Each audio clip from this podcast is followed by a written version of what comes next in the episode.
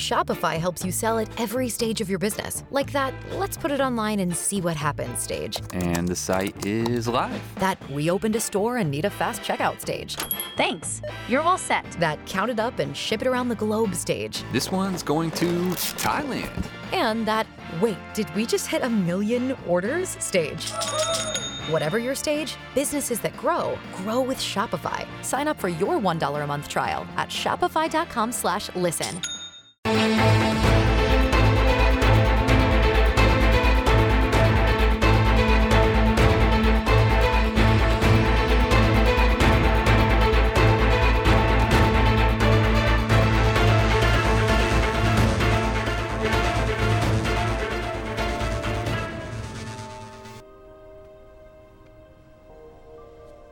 Clark said the reason you left without saying goodbye is because it was too unbearable for you.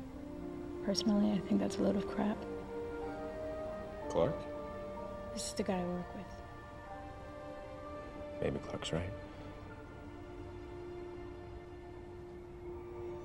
You know my, uh, Richard. He's a pilot. He takes me up all the time. Not like this.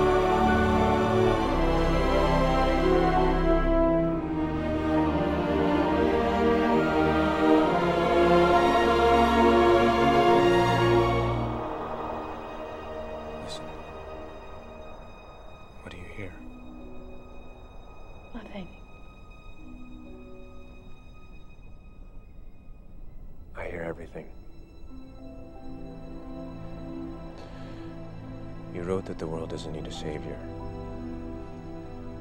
But every day I hear people crying for one.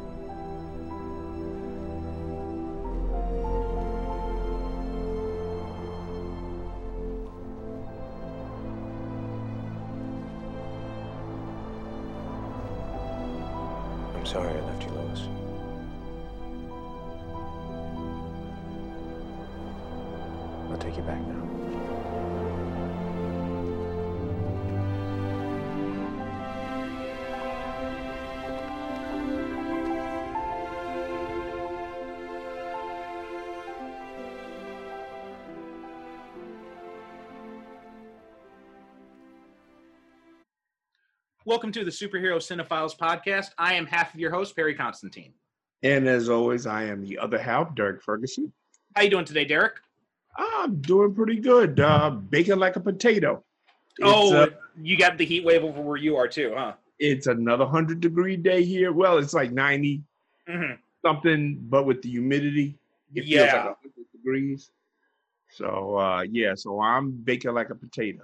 Yeah, same here, same here. The humidity in Kagoshima is absolutely off the charts, and Mm. um, and yesterday I'd only gone out for uh, a little bit, right? I had got and I and I was in my car the whole like I I was only out for like maybe outside of my car, outside of air conditioning for like maybe a total of five five ten minutes, uh, going Okay. to going to my class and then coming back, right?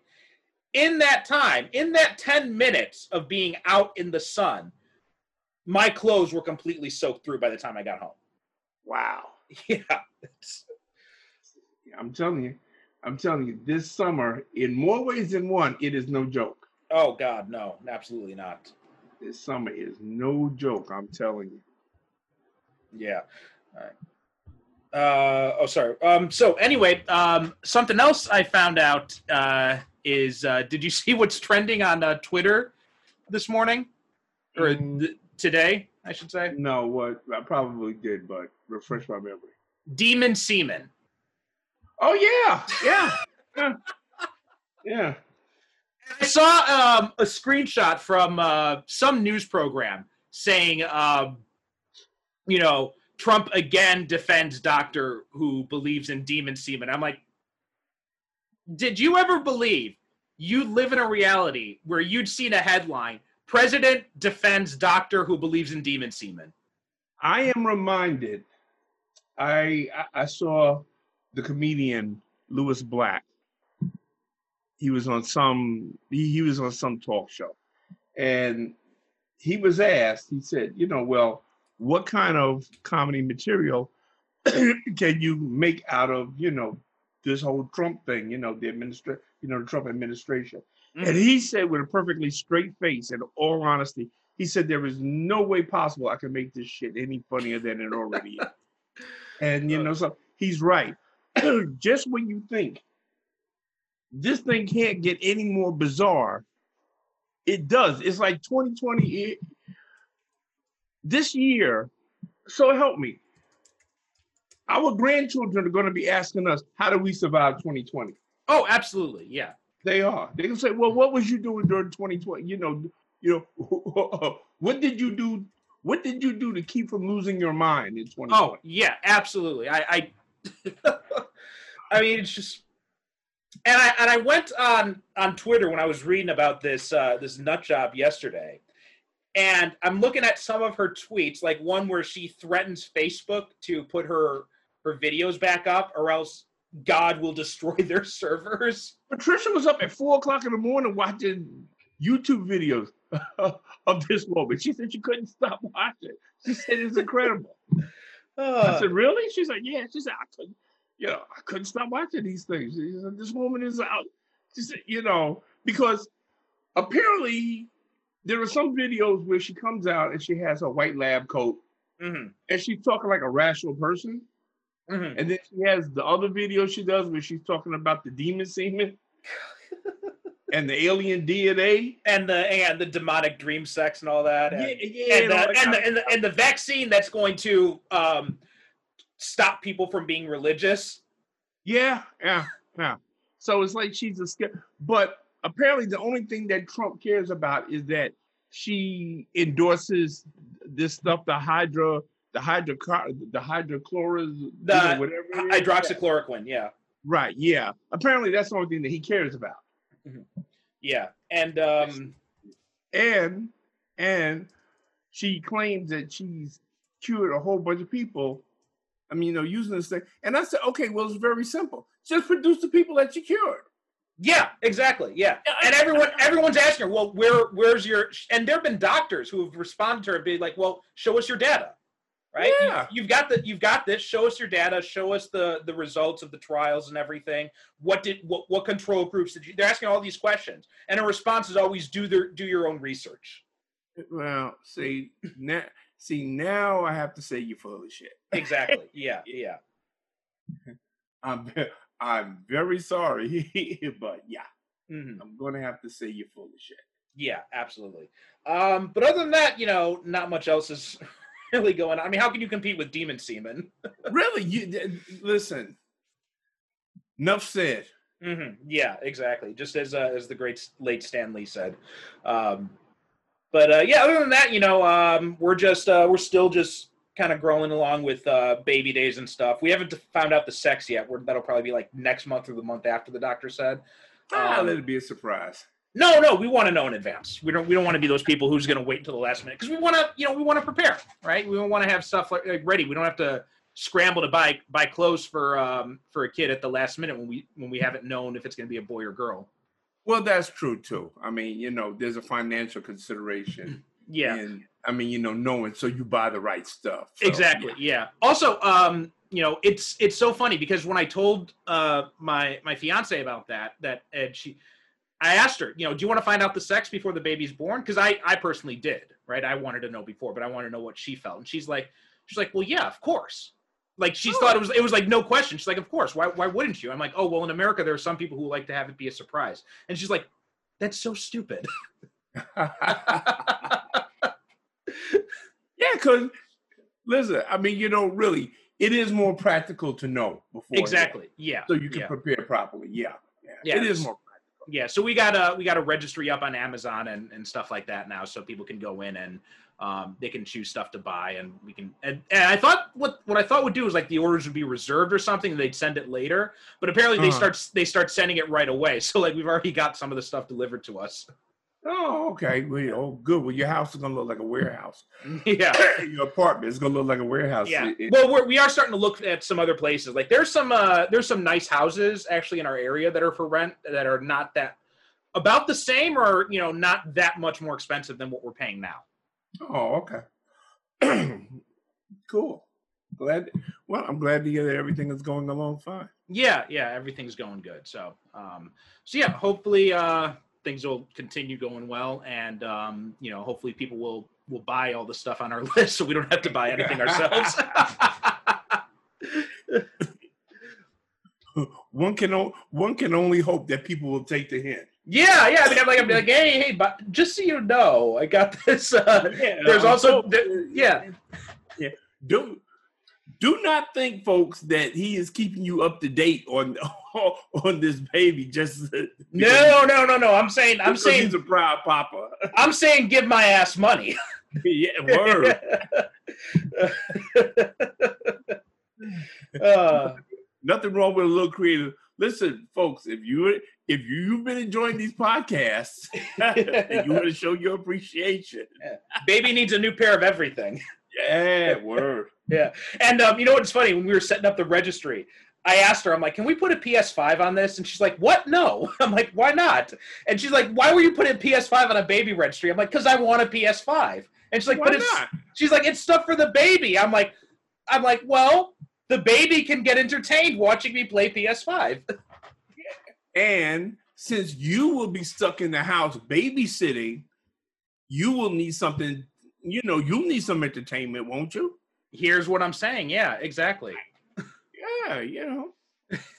I mean, the wife is going to be going out because you know some you're going to encourage her to go out and see her friends and Mhm. socialize, which means you'll have to stay and hold down the fort. Well, especially because the um like in um the baby's due in January and like February and March is uh, off season for me for work because most of the classes are out of session, right? They're on their uh, semester break at that time. So like I'm going to be staying home most of the time anyway, so I'm you know, I'm gonna be And you know what? The kid's not going to be awake the whole time, so I got to have something to keep me busy. Yeah, th- th- well, this is what I'm saying. Yeah. I'm, listen, I- I'm sold. I agree with you. boy. She's like, "No, no, no." And I'm like, "All right, whatever." Yeah, yeah, You yeah. know, no. women, women, you can't W- women, they don't. Yeah, you know, women just don't understand. They don't understand what's important. They don't have their priorities straight. And just so just so nobody gets gets angry at us, sent us angry letters, so we're just joking, obviously. I don't care if they get mad. I'm a grown ass man. I say what I want. all right. Okay, so um, all that out of the way, uh, you know, we talked last week. We talked about a Bryan Singer movie that had um, that was uh, that it was enjoyable but had some flaws. That was uh, X Men: Days of Future Past, and um, you decided that'd be a good segue to pick another movie that also is flawed by Bryan Singer, and that is uh, Superman Returns from Yeah, 2006. and- Yeah, and you hit it uh, right on the head because, like you said last week, we were talking about, uh, you know, X Men: Days of Future Past, which is an enjoyable movie, but it's seriously flawed. It's got its flaws, but it, you know, but uh, it's an enjoyable movie to watch. And during in the course of that, I had another movie picked, but then I said, oh, you know something? We should just jump right to another movie that fits that exact same criteria. It's an enjoyable movie, but it's seriously flawed, Mhm. which is Superman Returns. Absolutely, yeah. All right, so um, for anyone who doesn't remember about this movie, this is Bryan Singer did something interesting with this because instead of doing a remake or a reboot, he went to Warner Brothers and he said, "I want to do a sequel to Richard Donner's first two Superman movies." So this and that was that was surprising for a lot of people. Um, like nobody really expected someone to go that route because this was this was before like the the trend of doing sequels to movies that came out like 20 30 years ago but now it, it did kind of start that trend because then you had like um Stallone coming back to Rocky and Rambo and um uh you know Schwarzenegger coming back to the Terminator and stuff like that But Yeah, yeah. Nobody had ever. This was, yeah, this was a radical kind of idea because uh everybody figured that well, he was going to make like a whole brand new version mhm. of Superman. You know, this is going to be a brand new version. He was going to, and he said, no, no, no, no. He's just, he said, I'm just going to ignore Superman three, four, and five, and you know whatever. it was And only I'm- three and four. Yeah, they they Right, never three- actually got around to five. right three and four, and I'm just going to take up right from Superman two, hmm Yeah. and uh yeah, and And this was a movie that had been in development hell for like, oh god, like at least ten years. yeah, because and that goes all the way back to the infamous Kevin Smith stories about working with Jon Peters when um, they were going to do uh, when they were planning to do Superman Lives. And guys, if you have not seen that, like you got to go on YouTube and look up uh, Kevin Smith, Jon Peters, and listen to him talk about his experiences working with the guy. It's uh, it's it's like the best stand up. That's not even a stand up. yeah. I yeah, I have told people many times. Matter of fact, I even said it here, folks. This is Kevin Smith in telling that story. That's like Richard Pryor level humor. Yeah. It Yeah. is hilarious. I, I can't recommend it highly enough.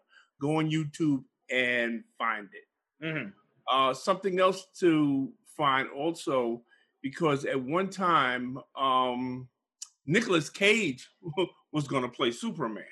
Yeah. Yeah.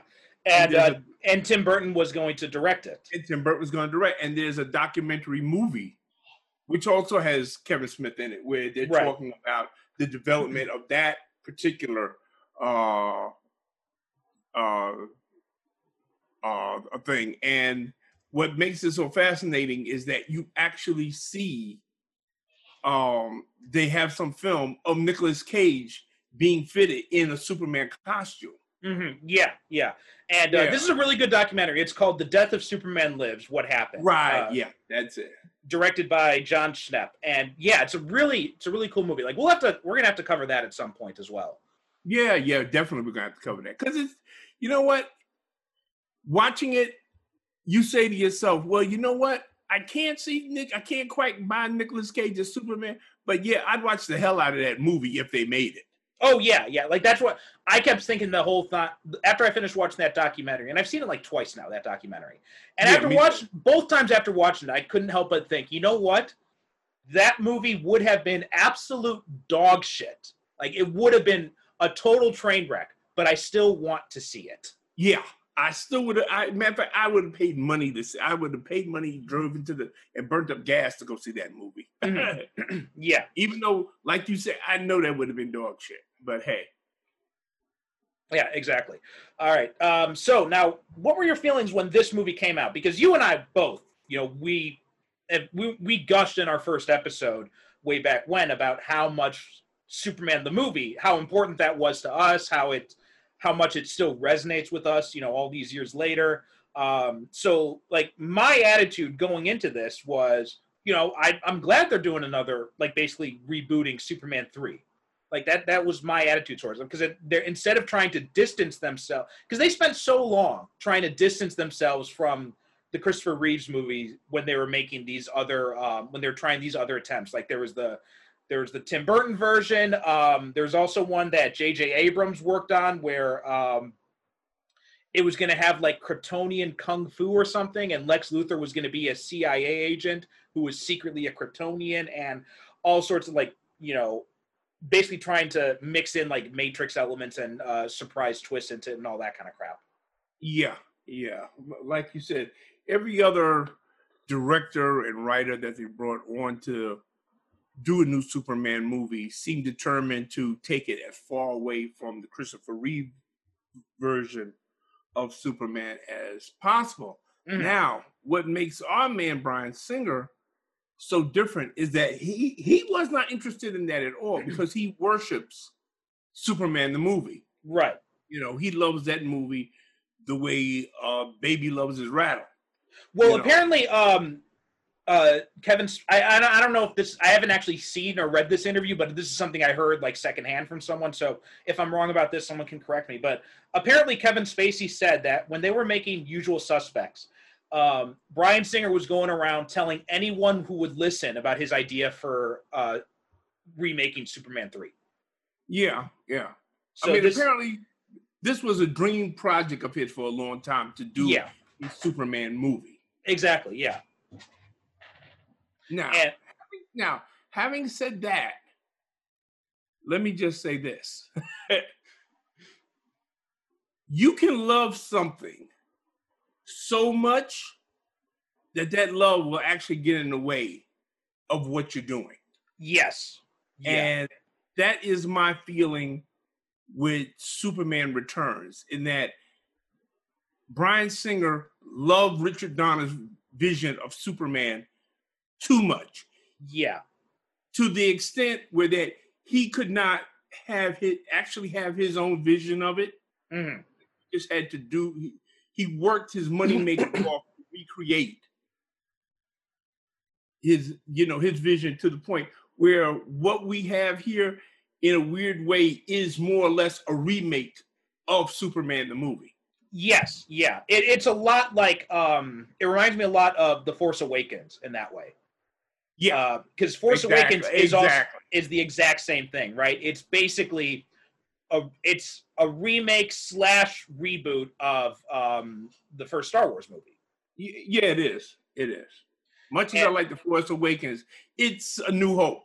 Right, it is. It totally is. Like, you know, the the mysterious um you know, the mysterious hero in the desert who is um, naturally force powerful. The even like the the time when they meet Han and Chewie and they and they run across them, it's still like the exact same point, you know, percentage wise of the movie that you know Ben and Luke meet Han and Chewie in uh, Mos Eisley, Yeah. and even Exactly. down to a planet killing weapon. I mean, it's just all right there. They had, as a matter of fact, they even have a scene in there where they're talking about how to blow up Star Killer Base. Mm. And even Han Solo says, Wait, how many of these damn things do we have to blow up? and also, you got the old mentor being struck down by the villain. Yeah, uh, yeah, yeah, exactly. You know, and sec- You got this- the robot with the secret message that he's got to deliver. Yeah, right? Yeah, everything. It's like you know, the entire time I'm watching, I'm like, this seems a lot like A New Hope. And after I was after I was done watching, I'm like, that was basically A New Hope. yeah, yeah.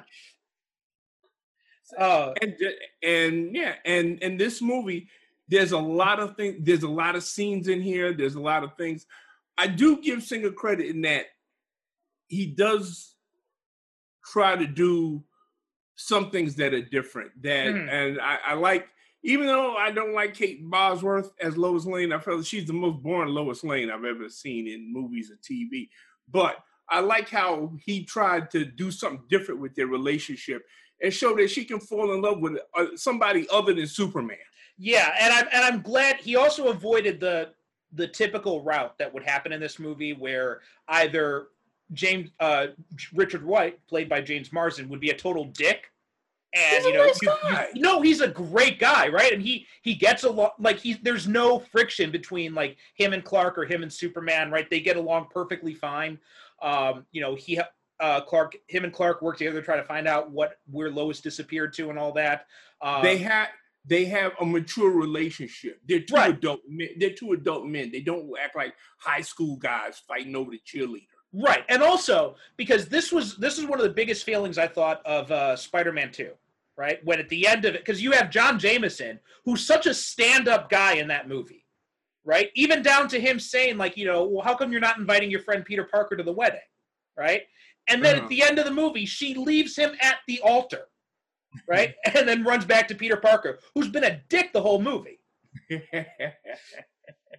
But like he's been trying and um he's you know he's been trying to he's been trying to get her to to get her to to leave to leave John and come with him like when he's reciting her poetry and that really cringeworthy scene in the at the party and and then she runs back to his house in a wedding dress leaving this other guy this other nice guy who's an astronaut at the at the altar and there's none of that in this movie like you know Lois makes a clear decision to be with to be with Richard and to you know stay true to with Richard. And you see that that that moment, I realized it when I was rewatching it. Is that moment is on when they go back when they're on the roof, right? Yeah. And he sets her down, and then they almost kiss, but I noticed they both stop, Right.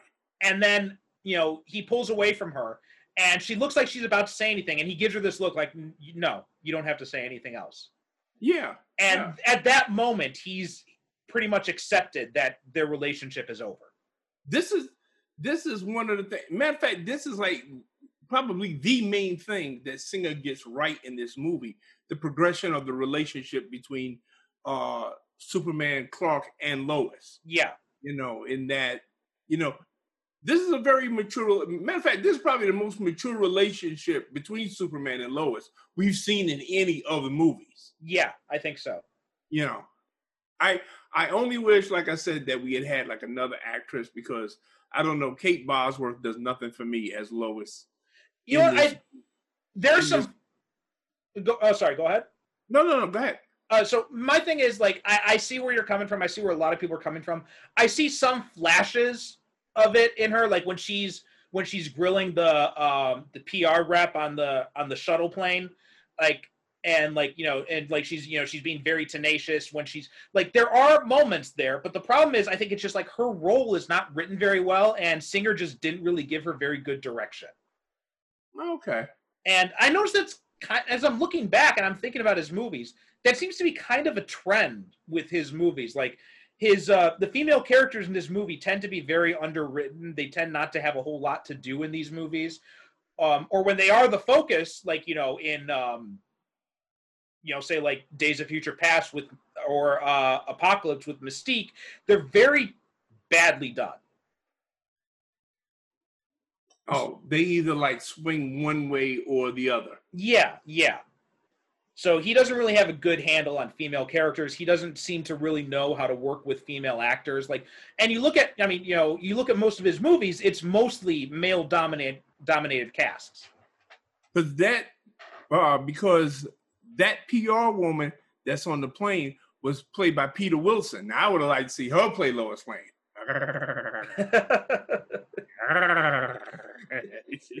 she would have been a memorable Lois Lane. But again, and I've had discussions with uh, people about this uh, movie and about how Lois Lane, you know, she, she's not as, you know, to me, she's not as energetic as Lois Lane's been portrayed in other movies. And they tell me, well, that's because it's five years on and, you know, she's got a kid. So she's a little bit more grounded now. And so I say, you know something? Okay. On that basis, I can go for that because that is what happens sometimes with women. You know, they have a child and yeah, they do become more grounded. They become more responsible. So this is so she's not like the flighty Lois Lane anymore that can just drop off and you know go around the world on you know on some kind of uh, assignment. I mean, you know, I mean, so yeah, you know, I'll go with. I don't buy completely, but I understand the argument. No, yeah, there there are definite issues with um with how her character is portrayed in the movie, and just and I don't want to put it all on Kate Bosworth because I think she, you know, she had she was she was given this material, she and she's you know pretty and a pretty inexperienced actress at this point in her career. Like, Well, she Uh, works with what she's got. I yeah, mean, you know, yeah. I mean, she can only work with what they give her. So yeah, right? I mean, like, what had she really been in before this? She was in, um, you know, she basically her biggest thing was Beyond the Sea with um uh. Uh, who's Kevin? Spacey? Yeah, Kevin Spacey was also in that too. That was like her biggest role. Everything else, like she had very like you know small parts before that. So Okay. like, I mean, she wasn't really at a place in her career, and also like, they went with someone way too young for what this role calls for because I can't picture her being um a a seasoned reporter five years ago because she looks like she's she looks like she's like what 24 25 in this movie so like five Yeah. years ago she would have been she would have still been in, in high school And see, also, here's the thing. Okay, if we go by what you know, Singer says, okay, and this is a sequel to the first two movies. Mhm. So therefore, we're supposed to believe this is the same character as played by Margot Kidder, and I can't, and I can't see it. yeah yeah You know, I can't see her being. Whereas there's some other characters I look at them. Some of them I look at them and I say, yeah, okay. I Mhm. can buy this as being the same character. I can buy this as being the same character. But other characters, I look at them and I say, nah, I can't buy it. You know. Yeah, yeah. And she's and she's the number one. That nah. All right, now we, we got to talk about um, you know Brandon Routh as uh, as Superman uh, because he took a lot of shit for this movie, and it was I definitely think it was like Kate Bosworth. Yeah, she deserves some of the some of the criticism she got, but Brandon Routh didn't deserve a single speck of ink that was wasted on criticism of his performance. Brandon Routh, this was his first major motion picture. I mean, I mean, this was a mega major motion picture. Yeah, You know, so he's playing Superman, an iconic character, and what Singer apparently wanted him to do, he did not want him to play Superman his way. He wanted him to be Christopher Reeve right. as as Superman and Clark Kent. And of course, he's an inexperienced actor. This is a first big role. He don't Mhm. want to fuck it up, so he goes along with it. So yeah, so I don't blame Brandon Routh. Matter of fact, he does a damn good job of being Oh. Christopher Reeve. He does. Yeah, he does. He does a very good job. Yeah, And we did, and now we finally did get to see his Superman in uh, Crisis on Infinite Earth. So we got to see what he would have done with that. And it's too bad that Singer told him to do a, a Christopher Reeve impression because Brandon Routh's Superman, I would have loved to see that movie. I would have loved to see that too. I'd You know. still love to see that movie. You know, I'd still love to see that movie. Yeah, I mean, he's still not. He's not that old that he can't still, you know, do a Superman movie. Well, no, I mean, abs- absolutely not. And plus, you know, now he's done with Legends, um, and uh, you know, there's who knows what's going on with Henry Cavill. Um, you've got Tyler Hoechlin; he's already going to be doing Superman on TV. So, give Brandon Routh a Superman movie then. yeah, give him a movie. Why not? I mean, the guy deserves it. He does definitely. I mean, because he he he does a good job in this movie. Now, after watching it, because I watched it yesterday, and I haven't seen it for a few years, and having more years now, having seen him on other things, Mhm. you know, and so I think I could be a little bit more objective about his performance. And I'm looking at it and I'm saying, you know something? This guy really had to subliminate a lot of probably what he wanted to do Mhm. in order to give Singer what he wanted. Mhm. And The there's a kind No, go ahead. and I but there's a kind of genius in the way that he does that, in the way that Mm. he gives him Christopher Reeve. There, there's a kind of genius in that. Yeah, yeah.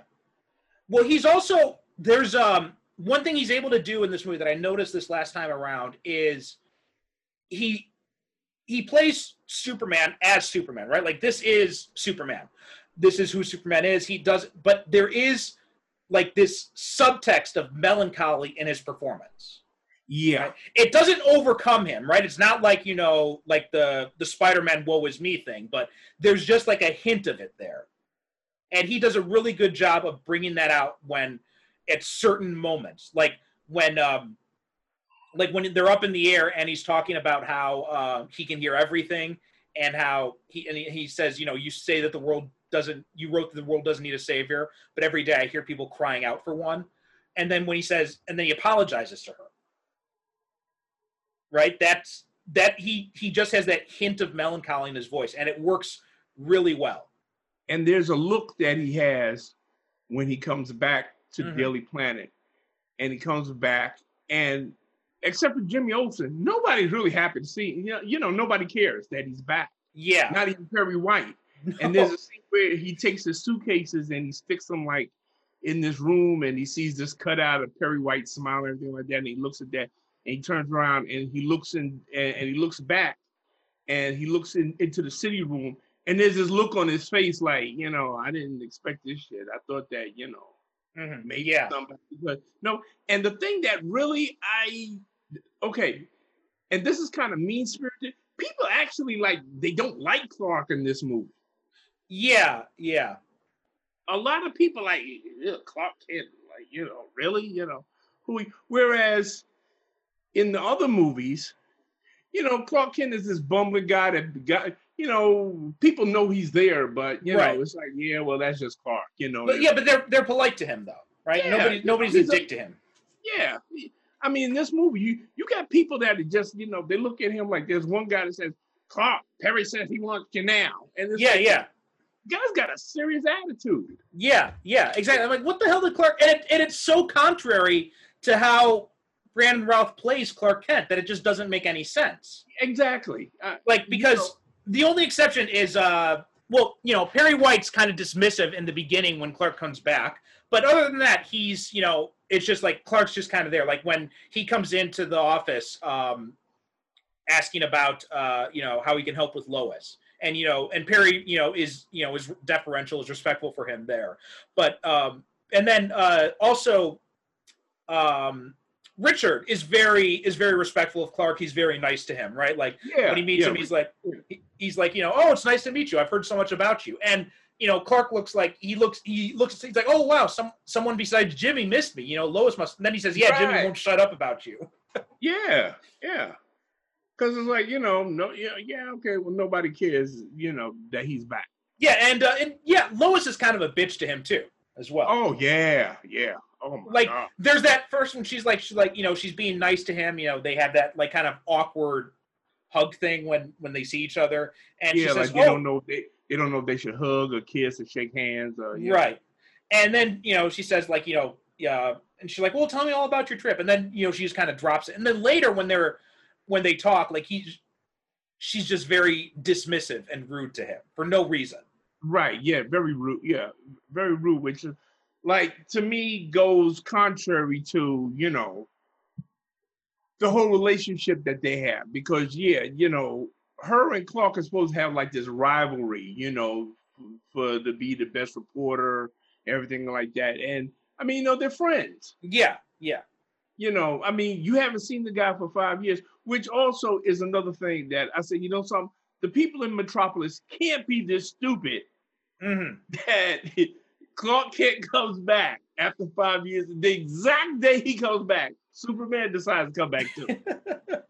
Even the kid picked up on it. He looks at the Clark Kent and he looks and he turns his head, and he looks at the TV, and he said, "Oh shit." well there is there is one scene i really liked is that um that scene when um when richard and lois are talking about uh are talking about superman and Yeah. richard notices clark and you know he's like hey lois how tall would you say clark is and you know she's like you know about like six three six four and it's like what like two two twenty five terms of weight and they're like and they're both kind of looking at him and then he looks up and he kind of looks around like Yeah. kind of dumbfoundedly and then they just laugh right because like Yeah. that's that's so and that's that's exactly how it goes with with clark and superman right that's part of the it's it's his whole persona he creates for clark kent that makes you realize that even if he might resemble superman like there's no way you can think he's superman Yeah. Uh huh. Well, that's all. Well, as we talked about in Superman, Christopher Reeve was so brilliant in that because we had talked about that one scene that for me is the best special effect in the whole movie, where you actually see him transform exactly yeah Superman right in front of your eyes. And when he does that, you understand how Clark Kent gets away with it. Where people just say, "Well, it's just a pair of glasses." People, no, it's not the glasses. no yeah exactly Christopher Reeve shows you in that one scene how he pulls it off. Right, and he, he he purposely wears suits that are like a size too big, so to so it looks like he's physically small. Like it's all about creating an illusion with his character. I've always wondered if there was a story to be written where uh, Clark Kent, before he embarks on his career as a reporter, he goes to the actor studio in New York and he studies to be an actor.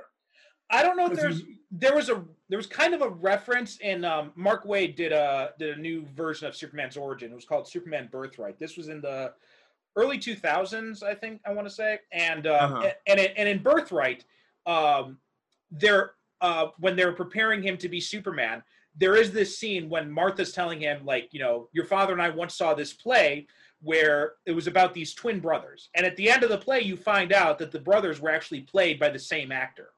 And it- Oh, but he and she's like but he made it he made each performance different. So you thought you were able to believe that they were two different people. And she's like, so study that craft, like find books on acting and study that craft. So she tells him to do this, and it's clear that he does from the way he he acts in the in the book, but it never shows him like actually going to study or anything like that. So that's I think that's probably the closest thing I've ever seen, at least.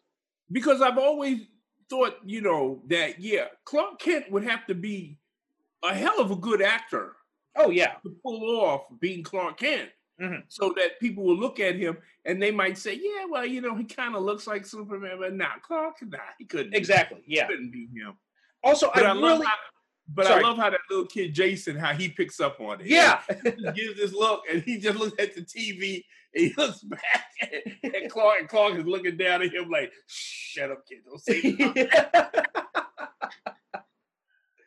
um, one of the things I like too about his Clark Kent is that his, his might be like my ideal version of Clark Kent because he's just a total wallflower, somebody you don't even notice is there.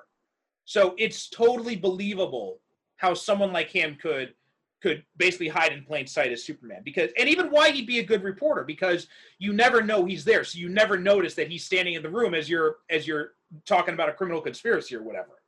Yeah, yeah. And I thought like he does turn- it's like you would turn around and say, "Oh shit, Kent. Well, how long have you been there?" Yeah, exactly. Yeah, and I think he does a really good job of that, and it's um, it's an underrated aspect of this movie that I wish we'd gotten to see more of. And um, uh, and I love that scene when Lois comes back down from the roof after meeting Superman, and and Clark's already back there, and he's like Yeah. stuffing the burrito in his mouth. yeah, yeah. I always love it when they do them. Uh, when the, the oh, I always love those scenes that they have where he changes in, in- into Superman and he takes Lois someplace, and then you Mm. know she comes back and her head is still all in the clouds and everything like that, and he shows up as Clark and he just further discombobulates. yeah, You yeah. know, he, he messes with her head. You know. I I just want to mention real quick before I forget that one of the pleasures I got out of this movie was that it had uh the woman who after Margot Kidder is my favorite Lois Lane, Noel Neill, hmm who uh played Lois Lane in the TV series The Adventures of Superman from the 1950s. She's the old woman whose fortune is stolen by Lex Luthor Right. beginning of the movie. And uh, the original Jimmy Olsen, Jack Larson, hmm plays the bartender. Yeah, yeah, and um, and Noel Neill wasn't she also in some of the serials as well? Yes, she was. She was in the serials. Yeah, Yeah. and uh, I love that Jack Larson is still wearing the bow tie. Yeah, he's still wearing the bow tie. Yeah. They had a nice little scene in there when after Superman saves the airplane, which is probably the best scene in the whole movie. Mhm. And the two Jimmy Olsens, you know, they cut to the two of them and they're hugging. Yeah, yeah, yeah. And Well- you know what? It, I don't know. Stuff like that kind of gives me like a nice warm feeling. I like, Yeah. you know. Well, now that you mentioned that, I, I that's a good transition to talking about Sam Huntington as Jimmy Olsen, and who um, I think he does a great job as Jimmy. Like he's a little bit too over exuberant when it comes to to Clark. I think it's kind of like I never realized you you were never like this close to him in the previous movies. Yeah, it's kind of like a puppy dog kind of worship. Yeah, it's a little weird. Yeah, it is. It is. It's like, you know, like, oh my God, oh, oh, Clark, oh man, I'm so glad to see you back. Oh, here, sit here. Here, have a pork chop. Hold on, I'm gonna Mhm. get you a I'm gonna get you yeah, it's it's a little over the top. It's a little too much. Okay, Yeah. yeah, I realize you're glad to see the guy, but you know, dial it down a bit, bro. Exactly. Yeah. Yeah. And um but but but otherwise I thought he did a really good job. He uh he really did a he really kind of captured what Jimmy's all about. Well, I like Jimmy Olsen should always have that exuberance, that Yeah. youthful, you know, exuberance. And uh I've always seen that him and Clark have more like some people say, oh yeah, well, it's a father son kind of thing. No, it's not. It's like a brother kind of thing. You It know, is, because the, yeah, because they're not really that far apart in age. At least I think so. They're Right, not, you know, they're not supposed to be that far apart in age. Well, in the com- like he's he's Clark's best friend. Like that's why in the in the Right. comics he was he was in the comics when he married him, and Lois got married. Jimmy was his best man. Right, exactly. Yeah. So it's not like, you know, yeah, I mean, uh, what's his name? Perry White is more like a father figure. Exactly. You know, for yeah. Yeah. I mean, you know, for Jimmy Olsen. Clark is like his older brother. I also You like know, that Clark one. Lo- you know, Clark and Lois, they're like his older brother and his older Right. sister. Yeah, the, and also I like that. Um, you know, when he when Clark finds out that Lois is, um, you know, basically engaged. You know, since like a prolonged engagement, and um, and you know she's got a kid, and you know he looks, you know, he looks distraught, and you know Jimmy's like, hey, you want to go get a beer? Like you, like he. That there's and I like that little scene of them together in the bar. Yeah, exactly. Yeah. And um, oh, and for anyone else who, because I did see some complaints about this. Oh, well, you know, Clark Kent shouldn't be drinking beer. That's such a bad role model. It's like, like you know, he's Superman. He he could drink like an entire keg and he wouldn't feel a thing. Yeah, but why wouldn't he want to drink a beer? I know. It's like just- I, I hate when people are. I've seen people get uptight about that kind of stuff. Like, oh, well, superheroes should never drink it. I'm like, just shut up. Of course he should. yeah, Why not? yeah. I'm sure. I'm sure that Batman enjoys champagne once in a while after he finished whooping the Joker's ass. Well, Batman, I think I would see as not just because like he's so, you know, in that mode. Like he's so devoted to the mission and and like that's what like there's that part in uh, Dark Knight Returns when um when Gordon says to to Bruce like you know you had us going for years you know sipping your ginger ale making us all think it was champagne. Oh yeah, yeah, yeah. And there's also that scene in um if you remember in the Dark Knight when he's at the the fundraiser for for Harvey Dent like he he walks out to the balcony he's got the glass of champagne he just spills the champagne over the edge. Yeah, yeah. And I believe that Gordon tells him because they go out for dinner or something like that. Mhm. And he's drinking and like he's throwing them back one after another. Gordon said, You're making up for lost time, I said. Exactly. Yeah. Yeah. but I, yeah, but But other but other point. characters, you know, you know, I totally see them, you know, having a drink. That is a good point you make because Bruce Wayne he's such a he's such a control freak that he would not want to take a substance into his body that would alter his mood or his consciousness. or impair his abilities in any way. Yeah. Right, yeah, exactly. So he probably wouldn't drink. But it, yeah, but everybody else like, you know, guys like Green Lantern and Green Arrow, I see them mm. for going out for beers every weekend. Oh yeah, definitely, Yeah, definitely, yeah. yeah. All right, and um, no, No, Superman, yeah, especially Superman with his metabolism, he probably can't get drunk anyway. no, it's like that scene in the Flash in the TV show, right? When when Barry downs like a whole bunch of shots, and he tells you know Cisco and um and and Caitlin, he's like, I can't get drunk. Yeah, Like, exactly. I, I physically can't. My metabolism works too fast. Yeah, it and burns like- it up too fast. Yeah. And so that that one time when they want to have give him a celebratory drink, Cisco has to make him like this special strong like 500 proof alcohol to make him feel anything. alcohol. yeah. Uh, but uh, but yeah, and uh, yeah, he does a Huntington does a really good job, I thought. And um, you also mentioned Perry White, and that you know played by the great Frank Langella, who's also a um, a good a good addition, but he doesn't really he doesn't have a lot to do is the problem. And he's not bombastic. No, no, Frank, Langella, Frank Langella is is dignified and distinguished. yeah, Perry White is not dignified and distinguished. hmm yeah, You know, you know he he's a very bombastic. Although I have to say, the moment when he says "Great Caesar's ghost," he delivers it like it's a prayer. It's a Yeah. wonderful moment where he says "Great." When Superman he catches the globe, you know, Yeah. planet globe that's falling, and it's falling on Perry White, and Superman catches it. Mhm. And Frank Langella, he's looking up, and the camera is right on his face, and he says, "Great Caesar's ghost." And the way he says it, you just want to put your hands together and bow your head. hmm Yeah, Yeah. yeah, yeah. And um, well, that speaking of the Daily Planet, like, and we were just talking about this in our Facebook group. Like, I love how they designed the building. Oh my God, it's gorgeous. It's Mhm. It's Art Deco. It's it, it's Baroque. It's it has its- it has it has its own unique. Just like I was saying, the Daily Planet is just as much a character in the Superman legend as Lois Lane and Jimmy Olsen and Clark, and it Mm. should have its own unique look. Yeah, and feel. Because- Because all of these characters, their their lives revolve around the Daily Planet. Right. And that's something that the Superman the movie it didn't real. I don't recall the Daily Planet building is really standing out outside of the globe.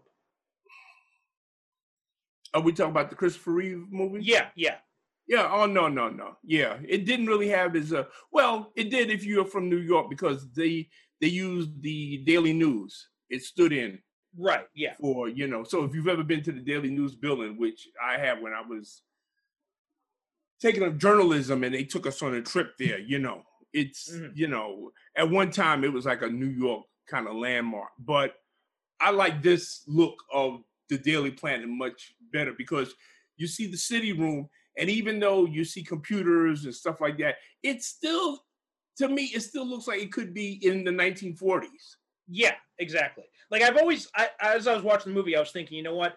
When you think of, um, uh, when you think of uh, Metropolis, it should be like Art Deco style, Yeah, and Yeah. when you think of Gotham, it should be like Gothic style.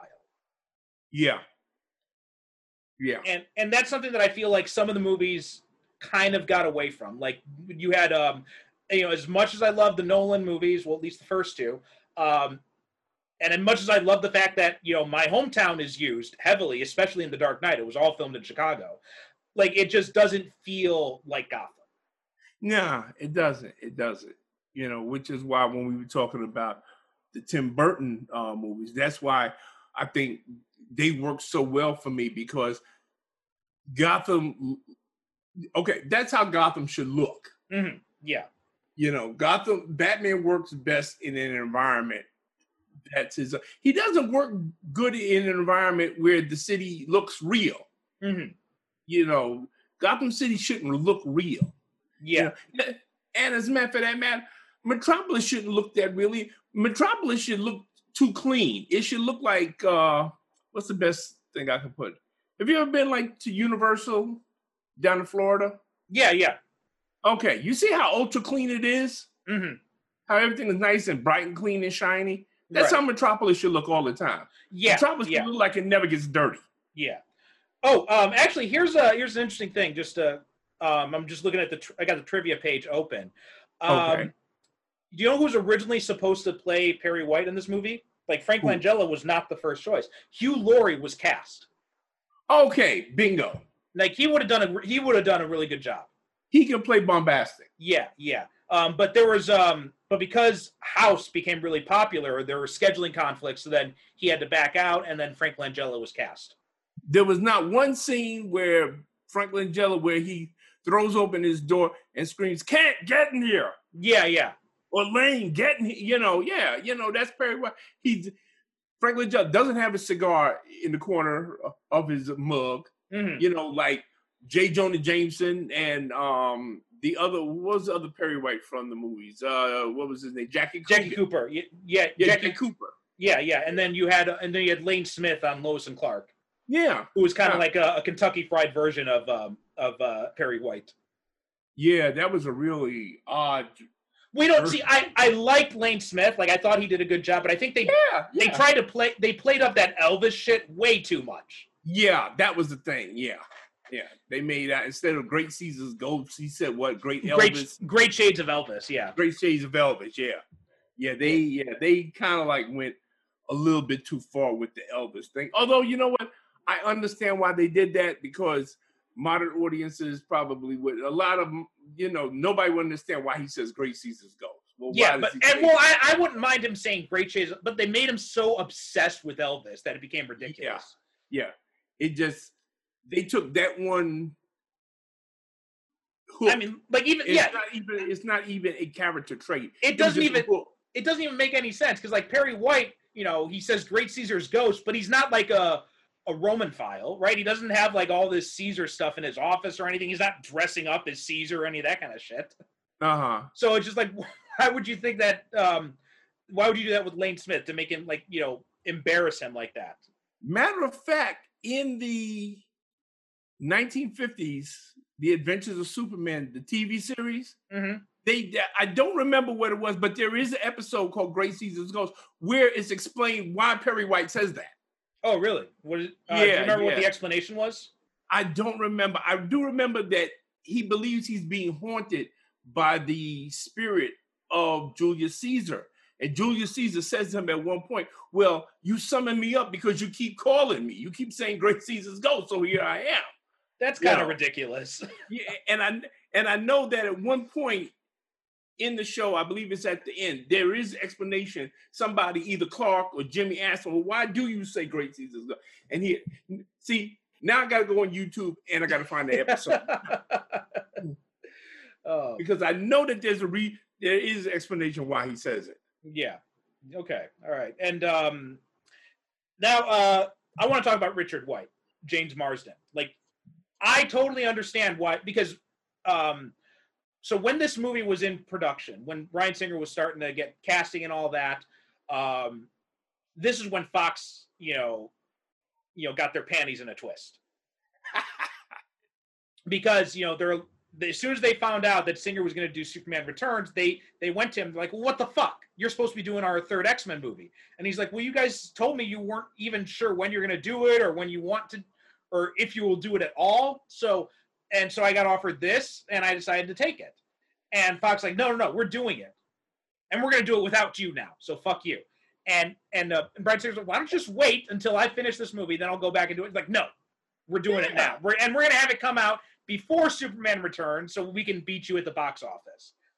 And then, um, Very childish. very childish. And then it started this like casting war because you know Singer went to the actors he's worked with before, right? So he went to Marsden, he went to um, Famke Janssen, he went to um, uh, Shawn Ashmore, and he asked them if they want if they're they're going to be in Superman Returns.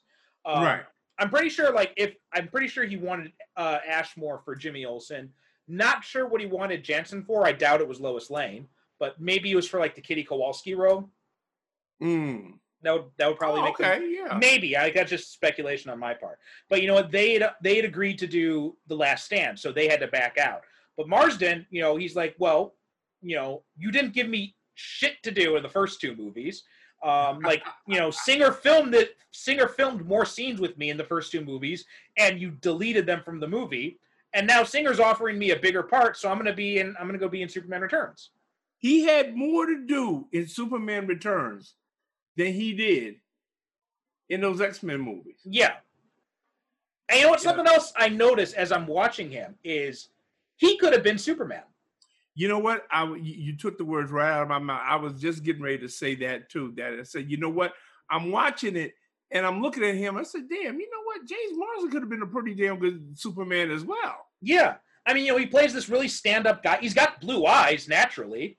He's got the he's got the right build, he's got the right physique, he's got the That- right yeah. demeanor and personality. Yeah, he would have made a great Superman. He would have been pretty good at that. I'm looking at it, and, you know, I was watching it. I said, yeah, you know what? This guy could have been Superman himself. And you know, I kind of Wait. Which, which also explains why Lois fell in love with him. I was you you lit, I was literally just about to say that. So you you took the words right out of my mouth. Exactly. Mhm. Yeah. So it makes sense why Lois fell, fell in love. He's he's Superman without the superpowers. Yeah. Yeah. Although then you got um, uh, but then you got Jason White, who he doesn't look like either of them. no, no, no. See, are we Ain't no- sure that are we sure that Lois didn't have something going on with Jimmy on the side? And you know something? That is something, and I've said this before. I hate this in movies when they give us characters that are supposed to be related, father and son, Mhm. brother and sister, mother and daughter, whatever, and they look nothing alike. They Right. don't look anything like each other. You know, this kid, he doesn't look anything. Although I do like this kid a lot because they let him be a kid. Yeah, I remember. Um, I remember reading uh, Roger Ebert's review of this movie. and He was complaining about about Jason in it, saying like, "Well, why if they're going to give Superman a kid sidekick, why can't they give him kind of like one of the like one of the sassy kids from like Spy Kids or something like that?" I'm like, that would have been Nah. so fucking stupid. No, no, no, no, no. No, I'm like glad. fact- yeah, he's a I kid. like the fact that he's just a normal, regular kid. yeah, yeah. He acts just like a regular normal kid, right? He acts just like a regular kid. right? you know? He says things just come off the top of his head that a kid would say. Like, you know, when he meets Clark and Clark says, "Oh, I'm an old friend of your mom's." She's like, "Oh, he she never mentioned you." yeah. no, she knows anything about. It. Or when And he meets or when he meets Lex Luthor and he just says, "You're bald." And it's really touching when they go when him and Lois they go to the hospital to see Superman, who has Mm. of course pushed the kryptonite continent into Mm. outer space, and he goes see him, and they just look at him, and the kid just simply says, "I like him." yeah, he's like, "I hope he You gets know, better. that- I like him." Yeah. Oh, that's you know if that doesn't touch you, you don't have no heart. Because that's what kids are. They say, uh, you know, some kids say exactly what they feel. There's an old saying: if you want to know the truth, go ask a kid Yeah, yeah, because they'll tell you. Yeah. exactly. Yeah. So yeah, I, I thought he did. It's just that that whole storyline is just like problematic in a lot of different ways. Oh boy, that's yeah. People, people have a lot of. Pro- okay, you want to hear my problem with it first, and then we're gonna let you get on your problem. Okay. I've heard people for years complain about this, talking about, oh, this is a horrible movie because Superman, he's a deadbeat dad. How do you figure? Wait, wait a minute. Where do you get that from? Yeah. He did not know she was pregnant. Right. He left the planet not knowing she was pregnant. Well, he had sex with her. He should have known. How would he know when he kissed her and he made her forget everything that happened that they had sex? hmm Yeah. So I want to see. I want to see the part where Lois ended up pregnant. She said, "How did this shit happen?" yeah. So um, so there are a few things about like I agree with you totally about the deadbeat dad thing. It doesn't make any sense. And like you know what? Well, he had sex with. Well, you know, what? I've had sex with a bunch of women too.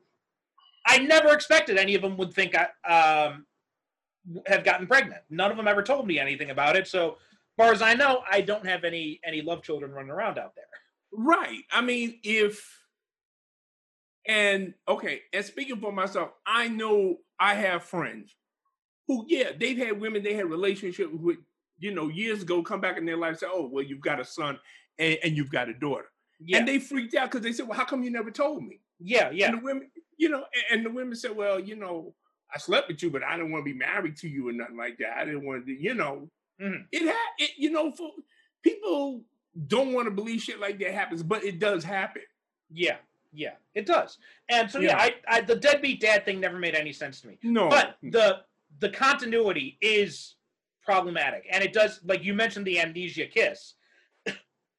yeah, When Lois finds out that she's pregnant, right? You know, okay, maybe she maybe it's um, maybe she dated Richard right after, and so she thinks Richard's the fa- the actual biological father.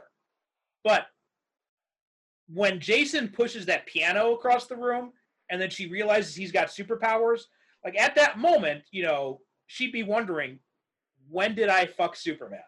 Eh, bingo. And then and that that that creates an issue. That creates some issues. yeah, Now the problem is, is that um, also the five-year timeline doesn't quite work because what did she immediately start dating Richard like as soon as Superman disappeared?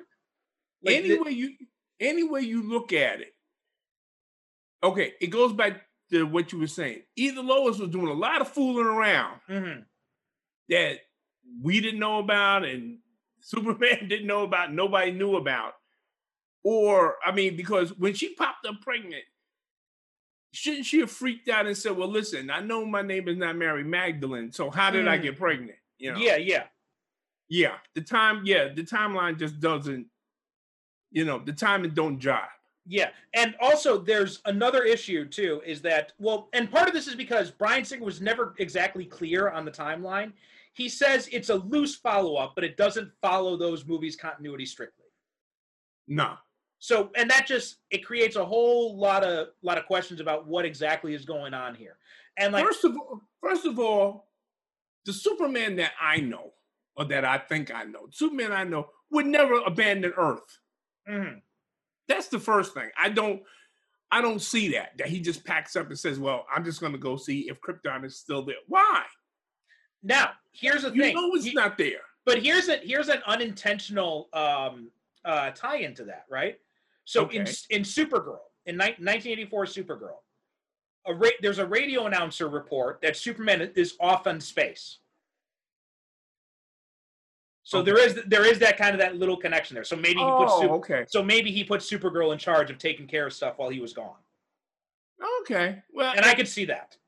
and even though we don't see them, we can just take it as a given that there are other superheroes. So he didn't Well, they like- do. Well, they do reference Gotham as well, and Yeah. um, and Jason also is wearing Aquaman pajamas. Yeah. So so we can take it as a given that yeah, well, there are other superheroes Yeah. around, so he doesn't feel like he's leaving the planet completely unprotected. But still, I don't see Superman just, you know, packing up and just saying, okay, well, I gotta go see if Krypton is is still there. That, that I'm sorry. That that doesn't work for me. Mhm. Now there is also um, uh, the Kal Penn character. Um, Stanford is his name, I believe. Uh, so he actually had a bigger role originally. He was supposed to be um, a former science reporter for the Daily Planet who was bribed by Luthor to plant false evidence of Krypton still existing. So that would have that would have drawn Okay. that would have drawn Superman away, which to um, and then that would have allowed Lex to to get off because Superman would have to come and testify. Now, see, that would have worked for me. That Yeah. would have worked. Yeah. And it also explains why Kal Penn's character knows all this stuff. Yeah, because he doesn't say much in. I think he doesn't say much in the movie, Like, I But don't think he it's- says anything. but he knows an awful lot. Yeah. Like he seems to know all the properties of you know kryptonite and Mhm. you know everything. And yet, now see if they had left that in the movie, where like you said, he planted you know the evidence that Krypton is still out there. Yeah, okay. See, then I would have bought it. Yeah. Yeah. Yeah. Um, All right. As, That's as actually usual, as usual, they cut the stuff out out of the movie that makes sense. Okay. exactly. Yeah. Yeah. Now that actually is a good transition to talking about uh, Kevin Spacey as Lex Luthor. Okay. So, and you know, Kevin Spacey, another one of these guys who's uh, just like Singer, has got become very problematic in recent recent years. But you know, but you know, putting all that aside, what, what was your impressions of him as Lex Luthor? Well, as you know, Gene Hackman is always going to be my favorite Lex Luthor, and it's interesting that uh, in this movie, much like uh, Brandon Routh, he he's doing uh, a Christopher Reeve. Uh, Kevin Spacey, he starts out doing Gene Hackman, Mhm. but the longer the movie goes on, the more darker his performance and the more it moves away Yeah, from Gene Hackman you know, until it becomes its own thing. I mean, by the time we get to the thing where he's shanking Superman like they're in the shower o- of Mm. a prison, yeah, you know, yeah, you say, "Damn," you know, uh, yeah, okay, well, Lex, and I have a problem with that whole scene anyway because, okay, okay, you go back to the earlier movies. Lex Luthor had schemes to kill Superman, but they were mm-hmm. elegant schemes that seems like stuff Lex Luthor would do. Well, he's going to build a supercomputer that's going to kill Superman.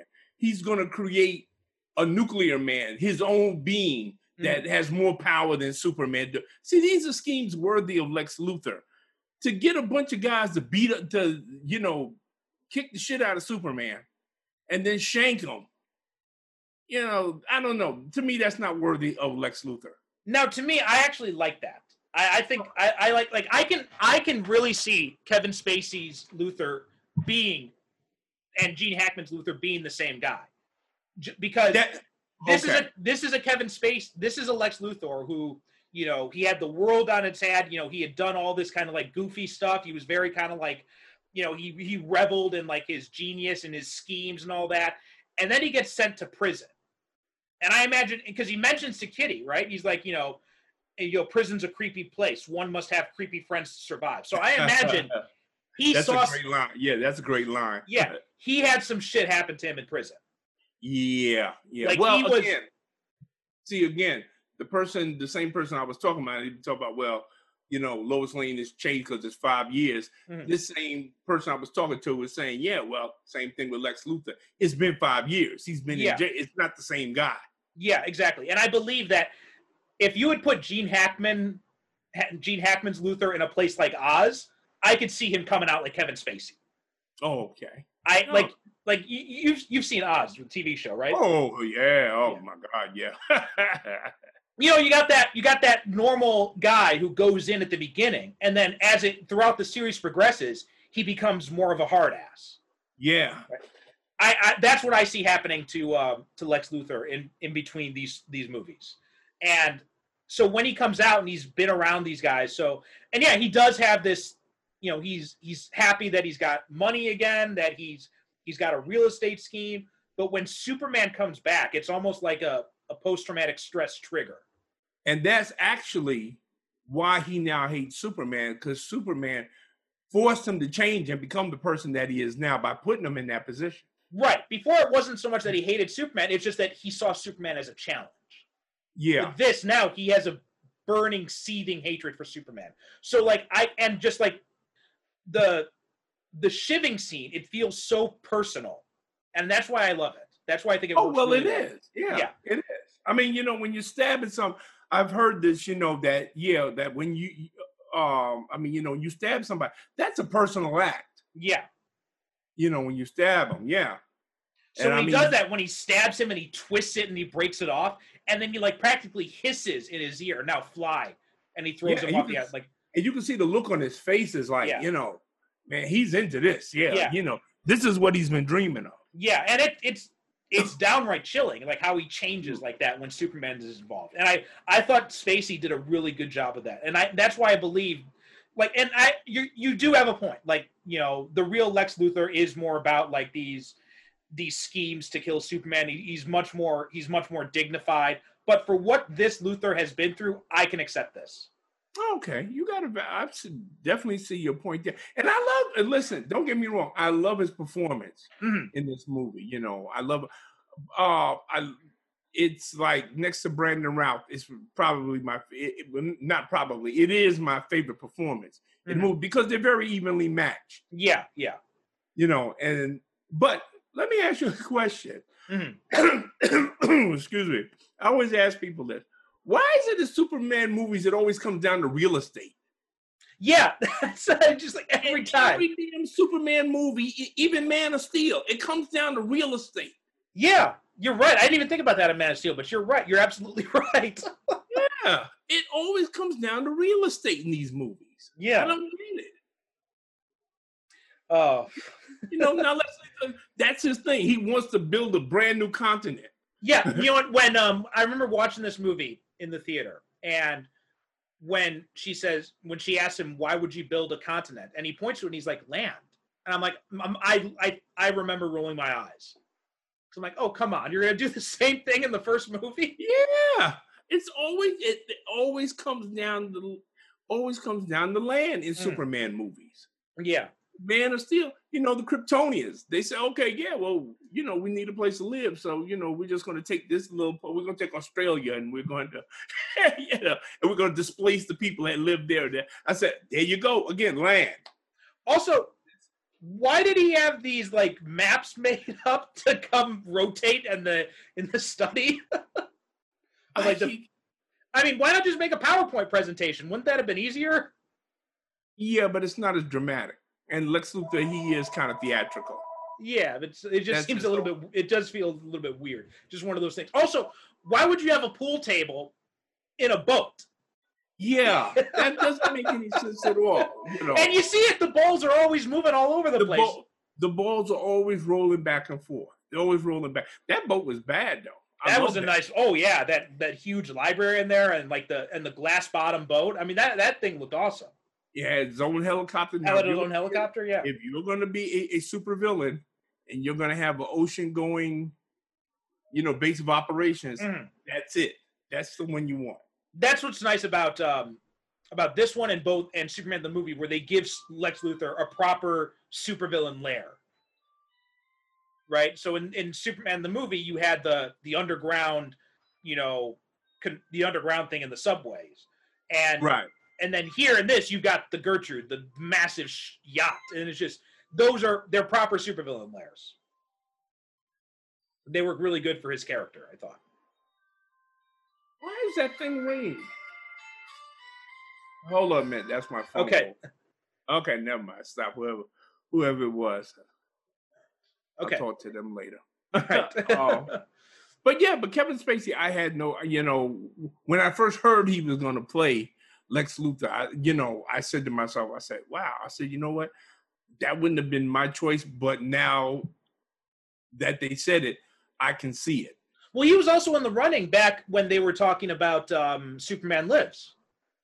Oh, okay. Yeah, um, um, it was. Uh, I remember Kevin Smith. I'm pretty sure in the documentary he talks about how when he was writing the script, he was picturing Kevin Spacey as Lex Luthor.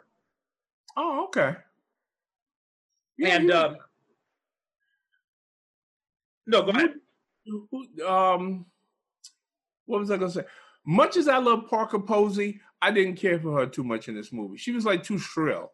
Okay, I'll, I'll get to her in a minute. But one other thing I wanted to say about there are two Oh. things I wanted to say about uh, about Luthor is one like I love his speech to Kitty at the beginning when he's talking about got when he's telling the story about Prometheus, and he's Yeah. and when she says you're not a god, and he says gods are are are selfish creatures in in who fly around in red capes and don't share their power with mankind. Like that Mhm. was a that was a good summation of why he has a hatred for Superman Right. and I, that that's a logic that makes sense. In fact, more so than I thought um, Hackman's Luthor. It, it it there is there is more sense of the rivalry. Like Hackman's just a guy who's looking for a fight, who's looking for a challenge. But with Spacey's Luthor, you get the feeling that it wasn't so much that he wanted a challenge from Superman. It's more that he was pissed that Superman, you know, has this alien technology and all that, and he um and he's not you know, he's not using it to help people. He's to help mankind. Um, and that's like that doesn't quite fit with the Hackman Luthor, like that that motivation, but it does fit with a version of Luthor that I think, especially a more modern version of Luthor. And uh, the other thing I wanted to say is uh, this was a little funny behind the scenes bit of trivia, but while they were filming, Kevin Spacey would drive around in a golf cart that was called Lex's Super Buster, and he had a he had a stuffed Superman doll being dragged behind it on a rope, and he had a megaphone. He'd be saying "Superman must die" into the megaphone.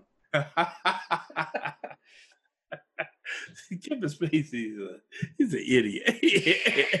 he's got a goofy sense of humor. Now, and um, uh, there are uh, there t- two more things I thought of as I was saying that. One, I like when they go into the fortress, and there's the reference to Superman 2 when Kitty says to him, "You've been here before, haven't you?" You've been here before, yeah. yeah, and and also the um, uh, I like that he he embraces the baldness, right?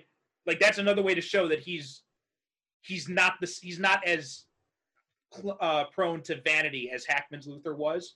Right? Yeah, like, he was. Yeah, he was very vain.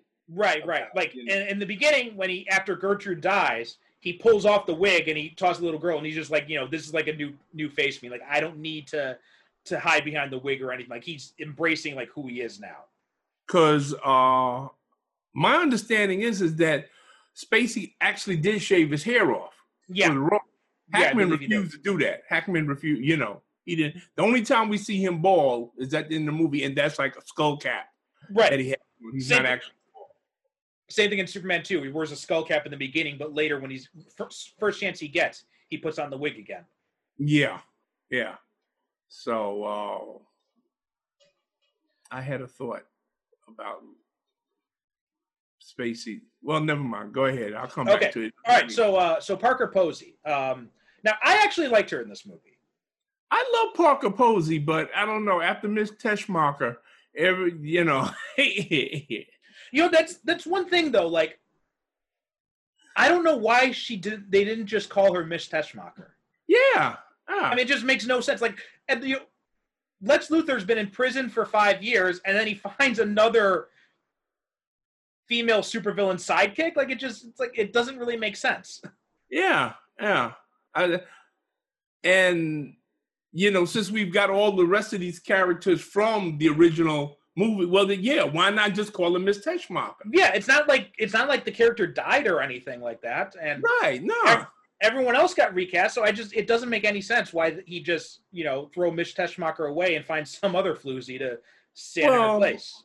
exactly you know but uh yeah but and usually i enjoy part i don't know. She she was just i don't know. There was just something off about it. Okay it just seemed like she okay you're okay you're supposed to be luthor's henchwoman Mhm. you're not supposed to be his wife criticizing him and getting on his nerve and you know insulting him every chance that you get. But I love those parts when she did that. it like, seemed when- like it was seemed like she was just doing too much of that I, I loved those parts. Those are my favorite parts of her performance. Like when they're in the when they're when he's using the model to demonstrate his plan, and um and uh, Stanford drops the the little crystal fragment into the into the water. and then she just and then nothing happens. She's like, "Wow, that's really something, Lex." and then he says, "Wait for it," and then a few seconds, Wait but- for it. and then she says again, she's like, "Wow, that's really something, Lex." It's freaking gone with the wind. like I love that. I love I loved her. I loved how she treated him. I loved how she reacted to him. Although one thing though is like I don't understand why Luthor even even keeps her around. Yeah, yeah. I mean, ma- ma- you know what? Maybe he likes bantering with her. Yeah, yeah. I like how she adopted the dog after the dog was left. He ate. Uh, the dog ate the other dog. And Yeah. she, she adopted him. They uh yeah, they um uh because they leave the dogs behind and they don't give him any food or anything. So so they come back and she sees them and she's like, Weren't there two of them? And you see him, he's like chewing on the bones and shit. It's like, oh yeah. She said, wait a minute. weren't- Oh, now I remember what I wanted to say about Luthor before.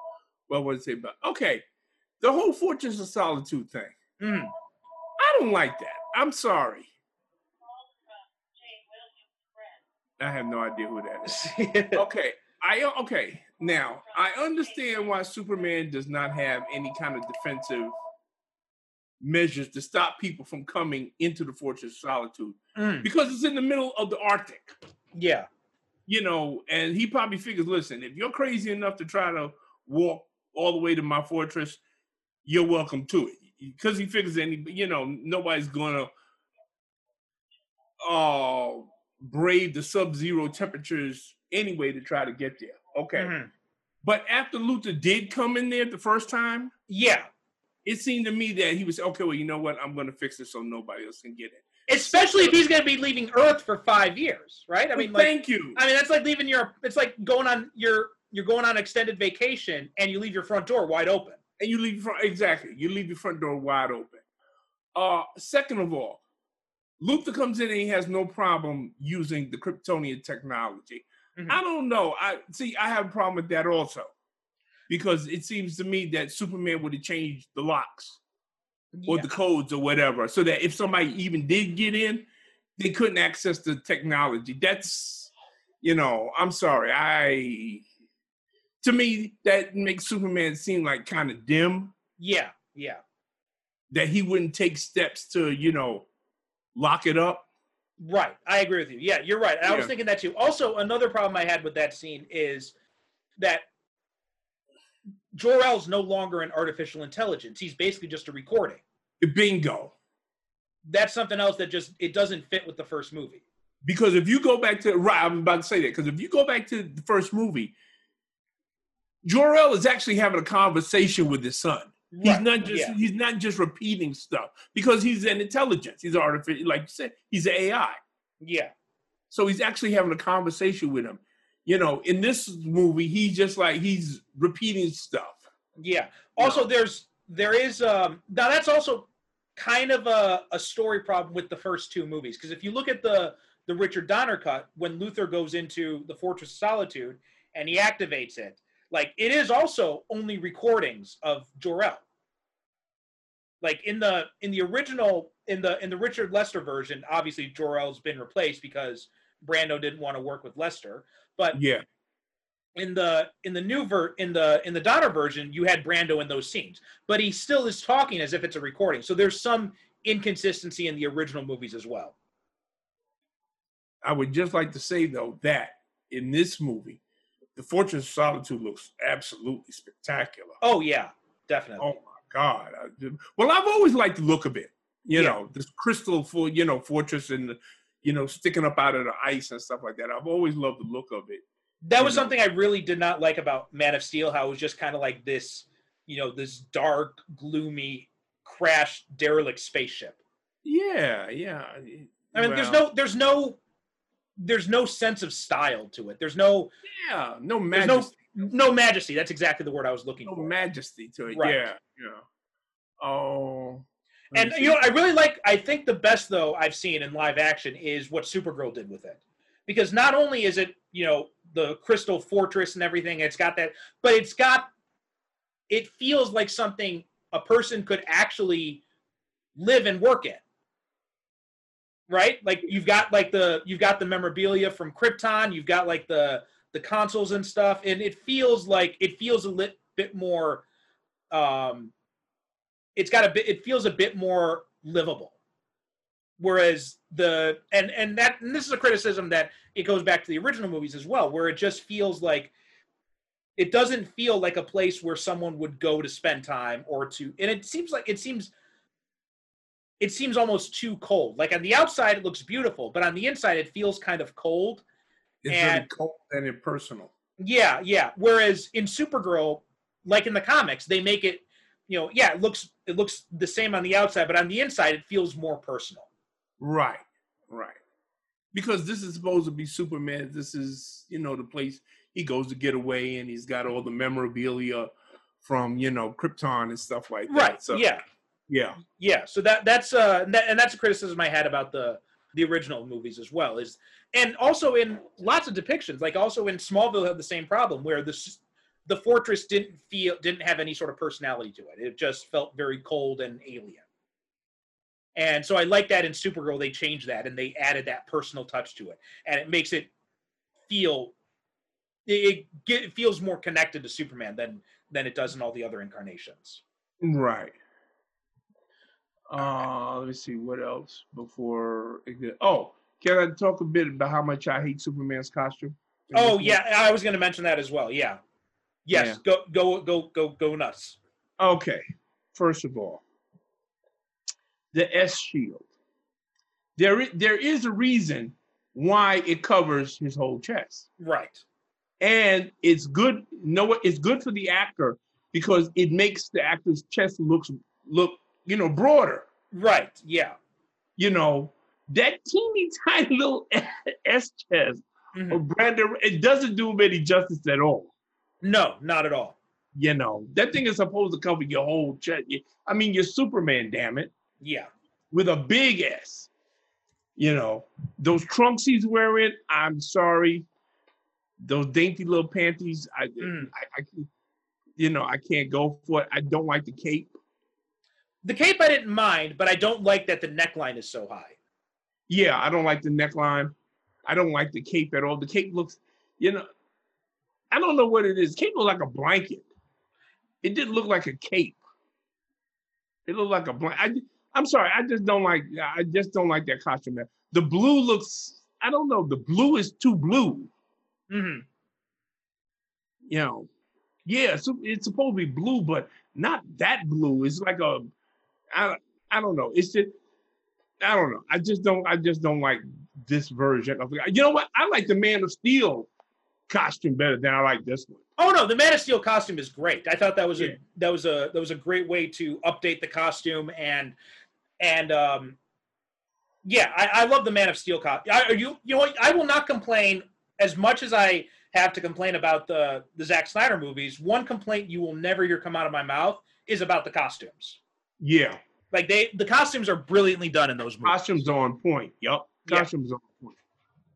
But yeah, in this movie, the you're right. The shield is too small. The um, the trunks are too are too narrow, and it it yeah it and um, the boots also seem a little bit too short. A little bit like they're not really, but just like the way they're designed, it just feels like they feel a little bit off.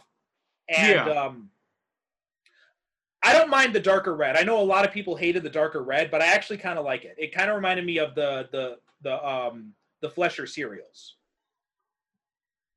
Oh, okay, I can see that. Yeah, so the darker red I like, but um I agree with you. The the neckline I did not like, but the the cape I I never had any problem with the cape. I, that that kind of surprised me when you said that because the cape looks totally fine to me. I never thought anything looked weird about it, other than just the neckline being too high.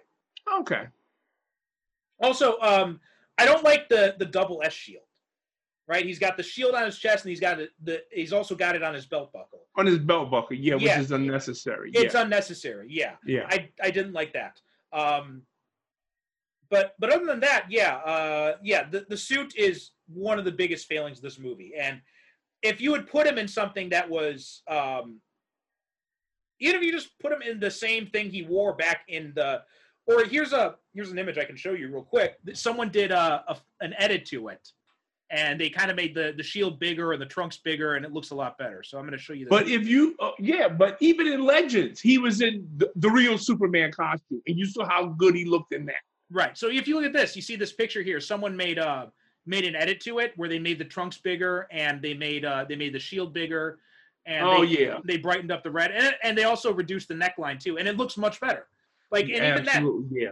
like that and that's a di- slightly different from the classic suit but it still has that same feel that I think it would have been a, a good Here's another one someone made here. And you see this, they just kind of removed the trunks and they made it look a little bit more regal, which not quite as big a fan of this, but I can see why I could I, I it is it is better. You see this one here I'm talking about? Someone- yeah, yeah. I'm looking at it right now. Yeah, I you know what? Anything looks better than a, especially that S S shield. See, me, I'm a big believer in the shield covering his entire chest. Right, exactly. You yeah, know, I when agree you- with you that. When he pulls his shirt open, you that's what you ought to see. You ought to see this big. If you're a bad guy, Mhm. you should see this big S coming right at you. Yeah. Now, although I will say I do like the slight redesign they did to the S. I like that little the little you know, it's kind of like it it's got the classic it feels like the classic symbol, but it's also got just it's just slightly different and I think and I like it. I like the way they redesigned the S shield. Okay. Although I do agree with you, it should have been much bigger on his chest. And like I said, it works for the actor as well because it gives the illusion that his chest is wider, is Right. bigger. Yeah, exactly. It works for him as well. I mean, because now you got that tiny little chest. It only shows how narrow Brandon Routh's chest really is. hmm Well, I don't think Yeah. it's it's not so much because he put on like 20 pounds of muscle for this movie. But the problem is that suit doesn't really do him any favors. No, it doesn't. Yeah. Not at all. That's the big problem. Um, let's see what else I wanted to talk about. Uh, what else? Uh, they get a lot of use out of the John Williams Superman theme song in this movie. yeah. Oh, also, I did remember something else I wanted to mention. You when you mentioned the John Williams theme reminded me because if you remember, one of my biggest criticisms of Superman the movie was the scene where he goes flying with Lois Lane and she has that really bad poem narration voiceover. Like I yeah, hated. my mind? yeah, I hated that poem. Everybody does, except yeah, for me. You're the only one who likes it. I'm the only one who like. Yeah, everybody. You know, even people who love this movie to death, they hate that scene. yeah, yeah. So I and and remember if you remember what I said back then is that I thought that scene would have worked so much better if you keep everything, you keep the you keep the music, you just remove Margot Kidder's voiceover, and that scene Mm. works perfectly. They did that in this movie. Yes. Like when he's when he and Lois are flying, Oh There's- yeah. yeah. there's no Oh, yeah. dialogue, no voice. It's just the instrumental music and and like just them flying, and it and it works perfectly. Like yeah, you- that's it. Yeah, that's the yeah, that's yeah, that singer doing his version of the you know that scene. But like you said, he does it the way everybody wants to see it, with no voiceover. You know, just the music. Yeah. Yeah. And I, I think it works much better. It feels more first off, it makes you it doesn't the voiceover distracts from the majesty of what's happening, Mhm. right? And the the voiceover I feel I feel the voiceover always kind of distracts from you the fact that, you know, well look at what they're doing, look at what they're seeing. Here, Singer puts you right in there and lets you feel what they're seeing. So I, I, I thought that they did a good job with that. And Oh uh, yeah, yeah. I mean, listen, I like that scene because I like what the scene represents. mhm. You know, it's the purest way for Superman and Lois to fall in love. yeah, yeah. Because the one thing about Superman, okay, here's the one thing that we always love about Superman.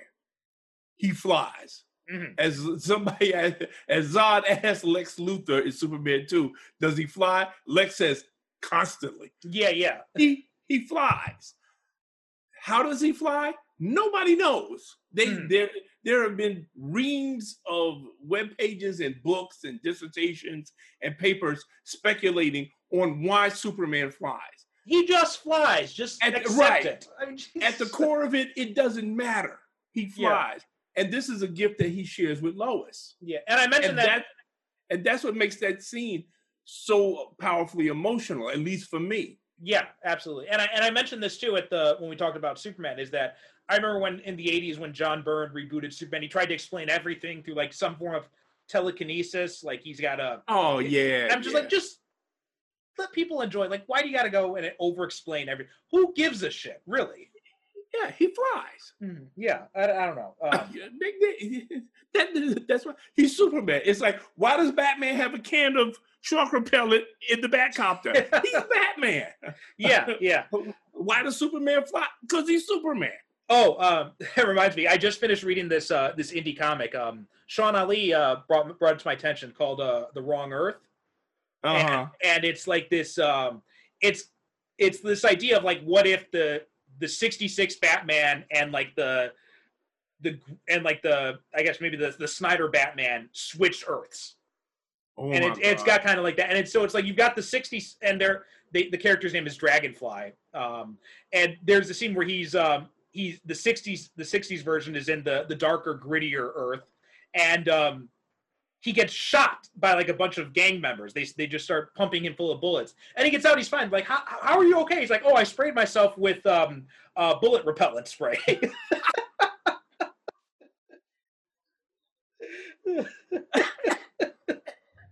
Oh, that's great.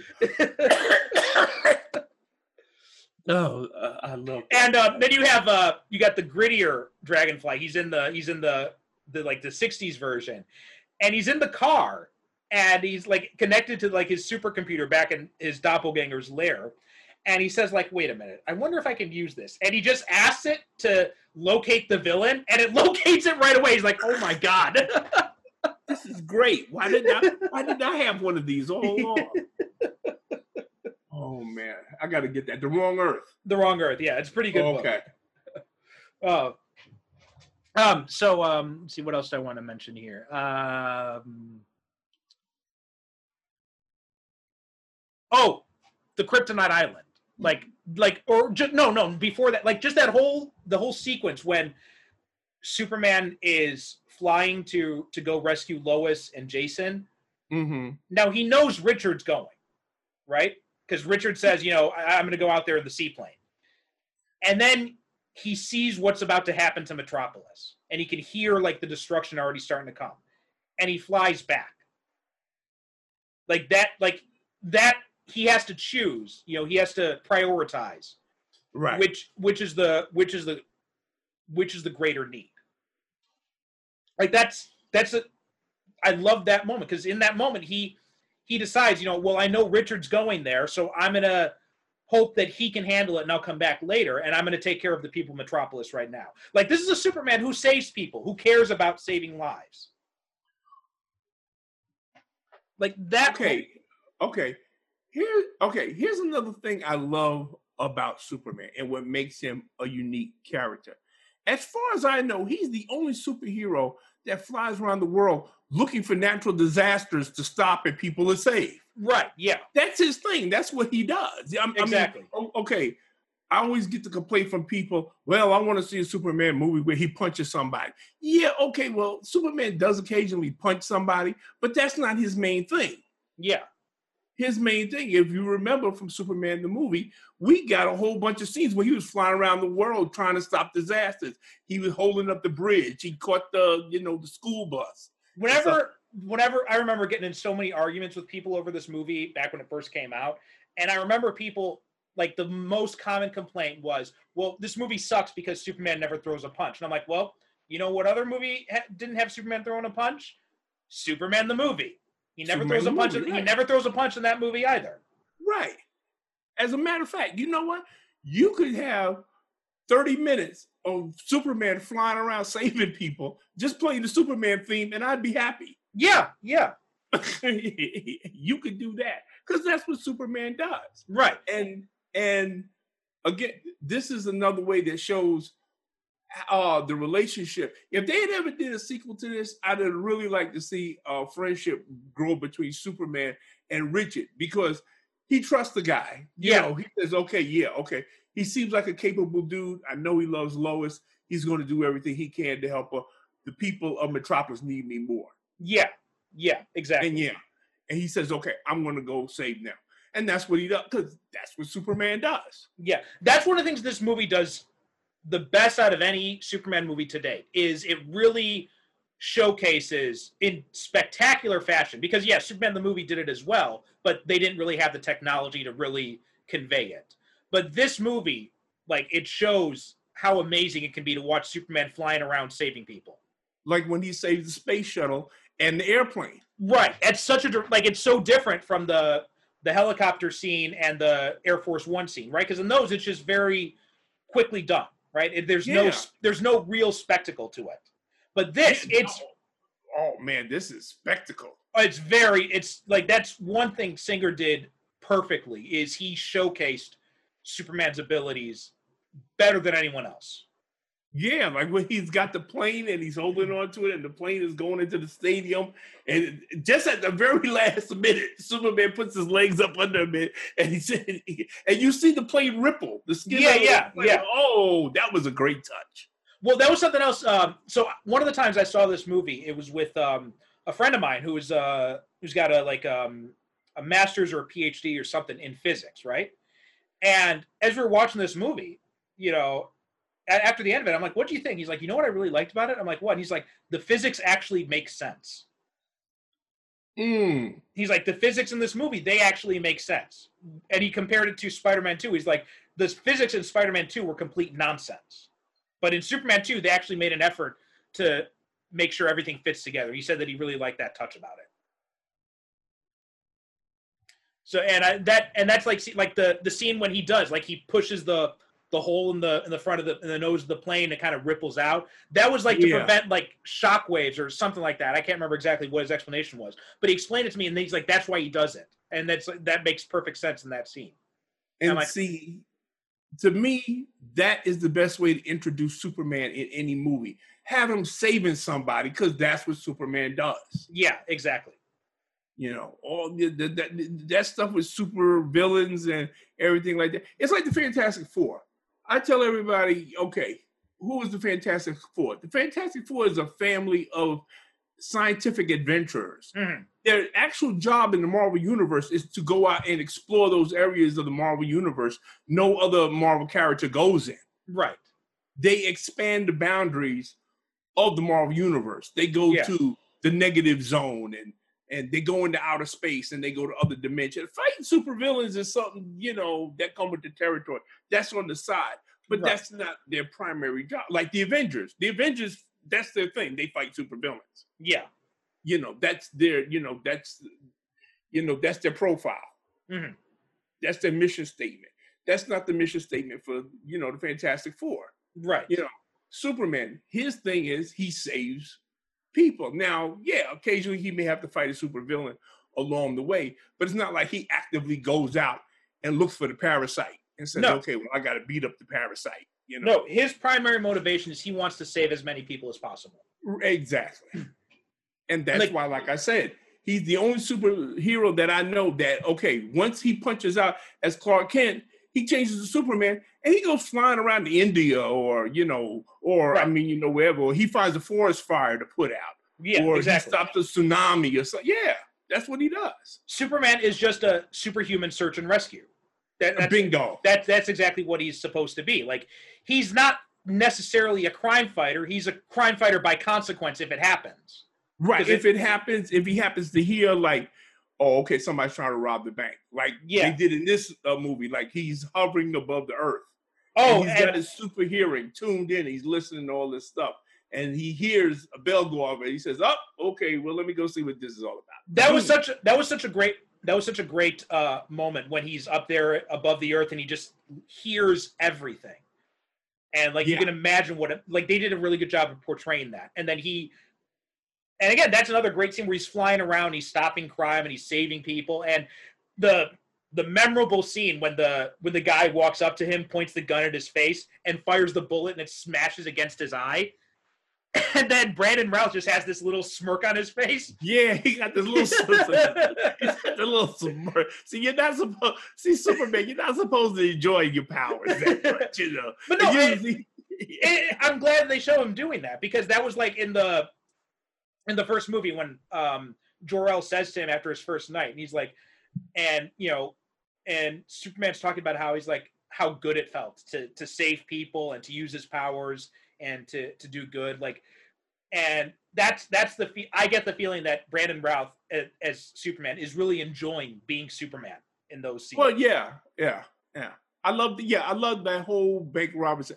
I love it first of all because they managed to get in the whole faster than a speeding bullet yeah, yeah, thing. Because we see the bullets coming out and they slow down, and then all of a sudden you see Superman he and he's racing the bullet and he gets Yeah, ahead yeah. of it. Yeah. So I said, Oh, cool, faster than speed and bullet. yeah, know? yeah, yeah. And then also, um, and when he's when the when Luthor's continent is causing the destruction of Metro- of Metropolis, and he flies through like he's and he's using his powers in smart ways, right? Like he's using his heat vision to uh, vaporize the glass. He's um, using his freeze breath to his super breath to blow out the the fire. Like it, and he's just every everything he's doing. He's going and he's saving. Although one thing I think they should have done would have been a nice Easter egg is he saves the construction worker, right? Uh-huh. I think that should have been a black actor because then you got a you got a tie-in for John Henry Irons who becomes Steel in the comics, Oh, who was also rescued by Superman from a he fell off the high Right. rise. Yeah, right. Yeah, when he falls off of the uh, he falls off of the construction site. Yeah, yeah. So he saves Yeah. a construction worker who falls, but it's a white guy. I But think it's a white guy. You're right. Yeah. I think they missed a they missed a good opportunity for an Easter egg to have that be a black guy, and then to have like a hint of that's that guy will become Steel. But you make an excellent point where you say that we get to see Superman use the full range of all his superpowers Mhm. in very smart, intelligent ways, like you say. Yeah, Yeah, you know. and that was a that was a really nice touch. It's, he's not just using his powers to blow shit up and destroy the Right. city, and he's not and it, he's not you know completely. He cares about the people who are in danger. Whereas in, in Man of Steel, where he drags Zod out from the middle of a cornfield, chucks him into a gas station in the center of Smallville, and stands there and waits. And his advice to the people is stay inside. And they're standing behind wooden doors and they're locking him like that's gonna do shit. Stay inside. Yeah, okay. Yeah. Yeah, like that's like that's gonna do any good. I mean, Superman literally brought Zod to a populated area. He took see, him that's from the- it. Ah, that movie. Oh, Yeah, uh, yeah, and see, that's the one thing that you can never lose sight of is Superman. And I know I hear this all the time. First of all, I hear from people, well, Superman, he's boring. My opinion, and we're gonna lose some listeners right now. My Hmm. opinion, boring people think Superman is boring. yeah, S- Superman is not boring. Superman cares about other people, which is another thing that separates him from other superheroes. He cares about people. He would let a supervillain go first before it brought harm to innocence. Mhm. yeah, You know, that's his whole thing. He cares about other people. He cares about other people being safe. yeah. If you lose if if you lose that, then you lose a lot of what makes the character great. And Well, I this mean, is it- why, if you lose that, you're not doing a Superman story, in my opinion. yeah, you're you're not. you're just not. And it's Superman has to care about the people. They have to be his number one priority. It's not, and if you throw that away so that he can slug it out and level buildings with a supervillain, that's you're doing a real disservice to the character and what the character is about.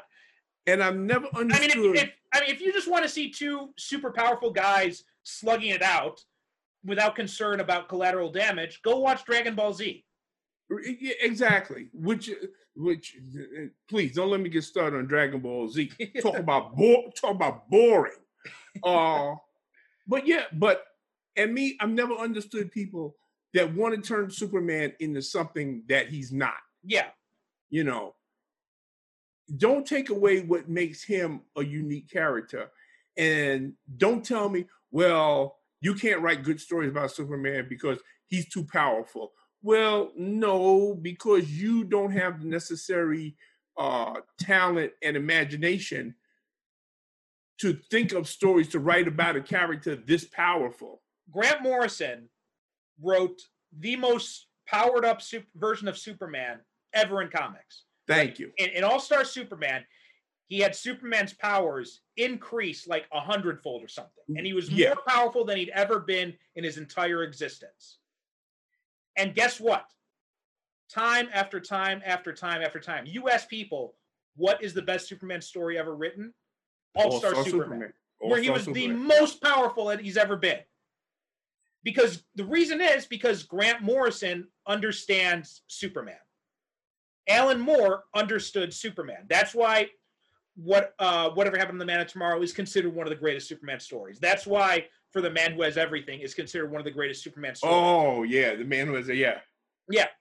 Mark Waid, Birthright, right? These guys, um, they understood what a Superman story is. They understood what that character is. And they wrote stories about that character. They don't change him into something he's not because they're lazy or because they don't like the character. You don't like Superman, don't write a Superman story.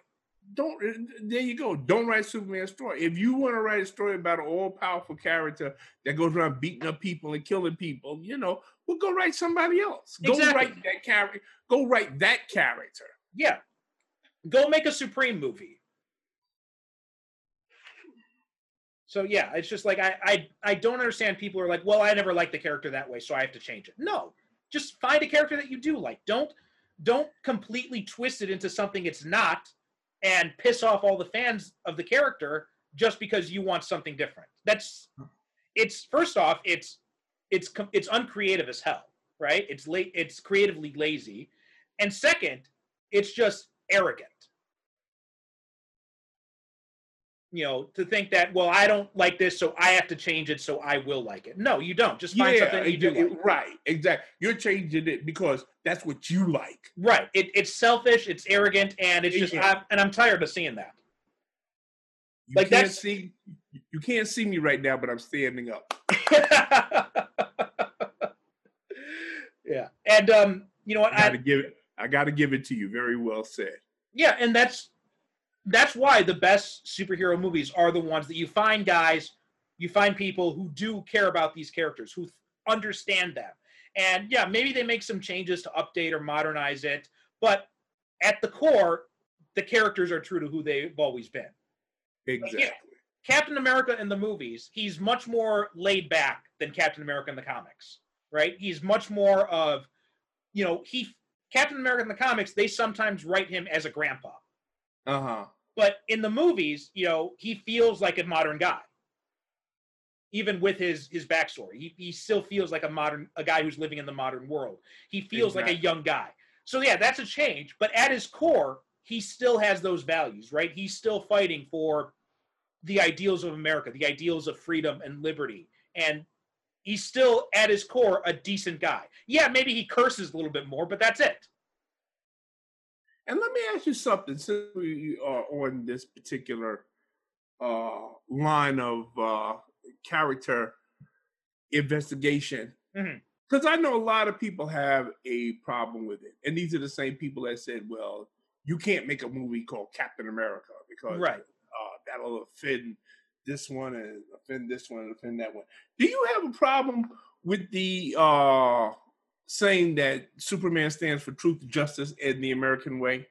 Um, not really. I just think it's kind of it is. I think it's a bit archaic because Superman tends to be more of a a global character, Mm-hmm. and so I think there is a little bit of because the and also the thing about the American way part is that really came out in the during the 50s during the Red Scare. Right. Like, but before that, it was just truth and justice. Mm-hmm. So my whole my whole thing is like people saying like, oh, it's it's so integral to Superman. Well, it's really not. It's it wasn't there to begin with. So I don't really have a problem with it one way or the other. Oh, okay. Um, I Because I, noticed it because I noticed that's in this movie. I didn't pick up on it before, but that's what Perry White said. Perry White says, "Yeah, does he still stand for truth and justice?" yeah, truth, justice, all that stuff. Yeah. Yeah. And Right, and all that stuff. Yeah. well, you got to remember when this came out as well. It was at the height of the Iraq War. So, and America's. I mean, now America's standing is probably even worse than it was back then. But America's standing was like the worst it had been in like 50 years at that point. So I understand why they didn't put that in the movie because they had an international market to think of.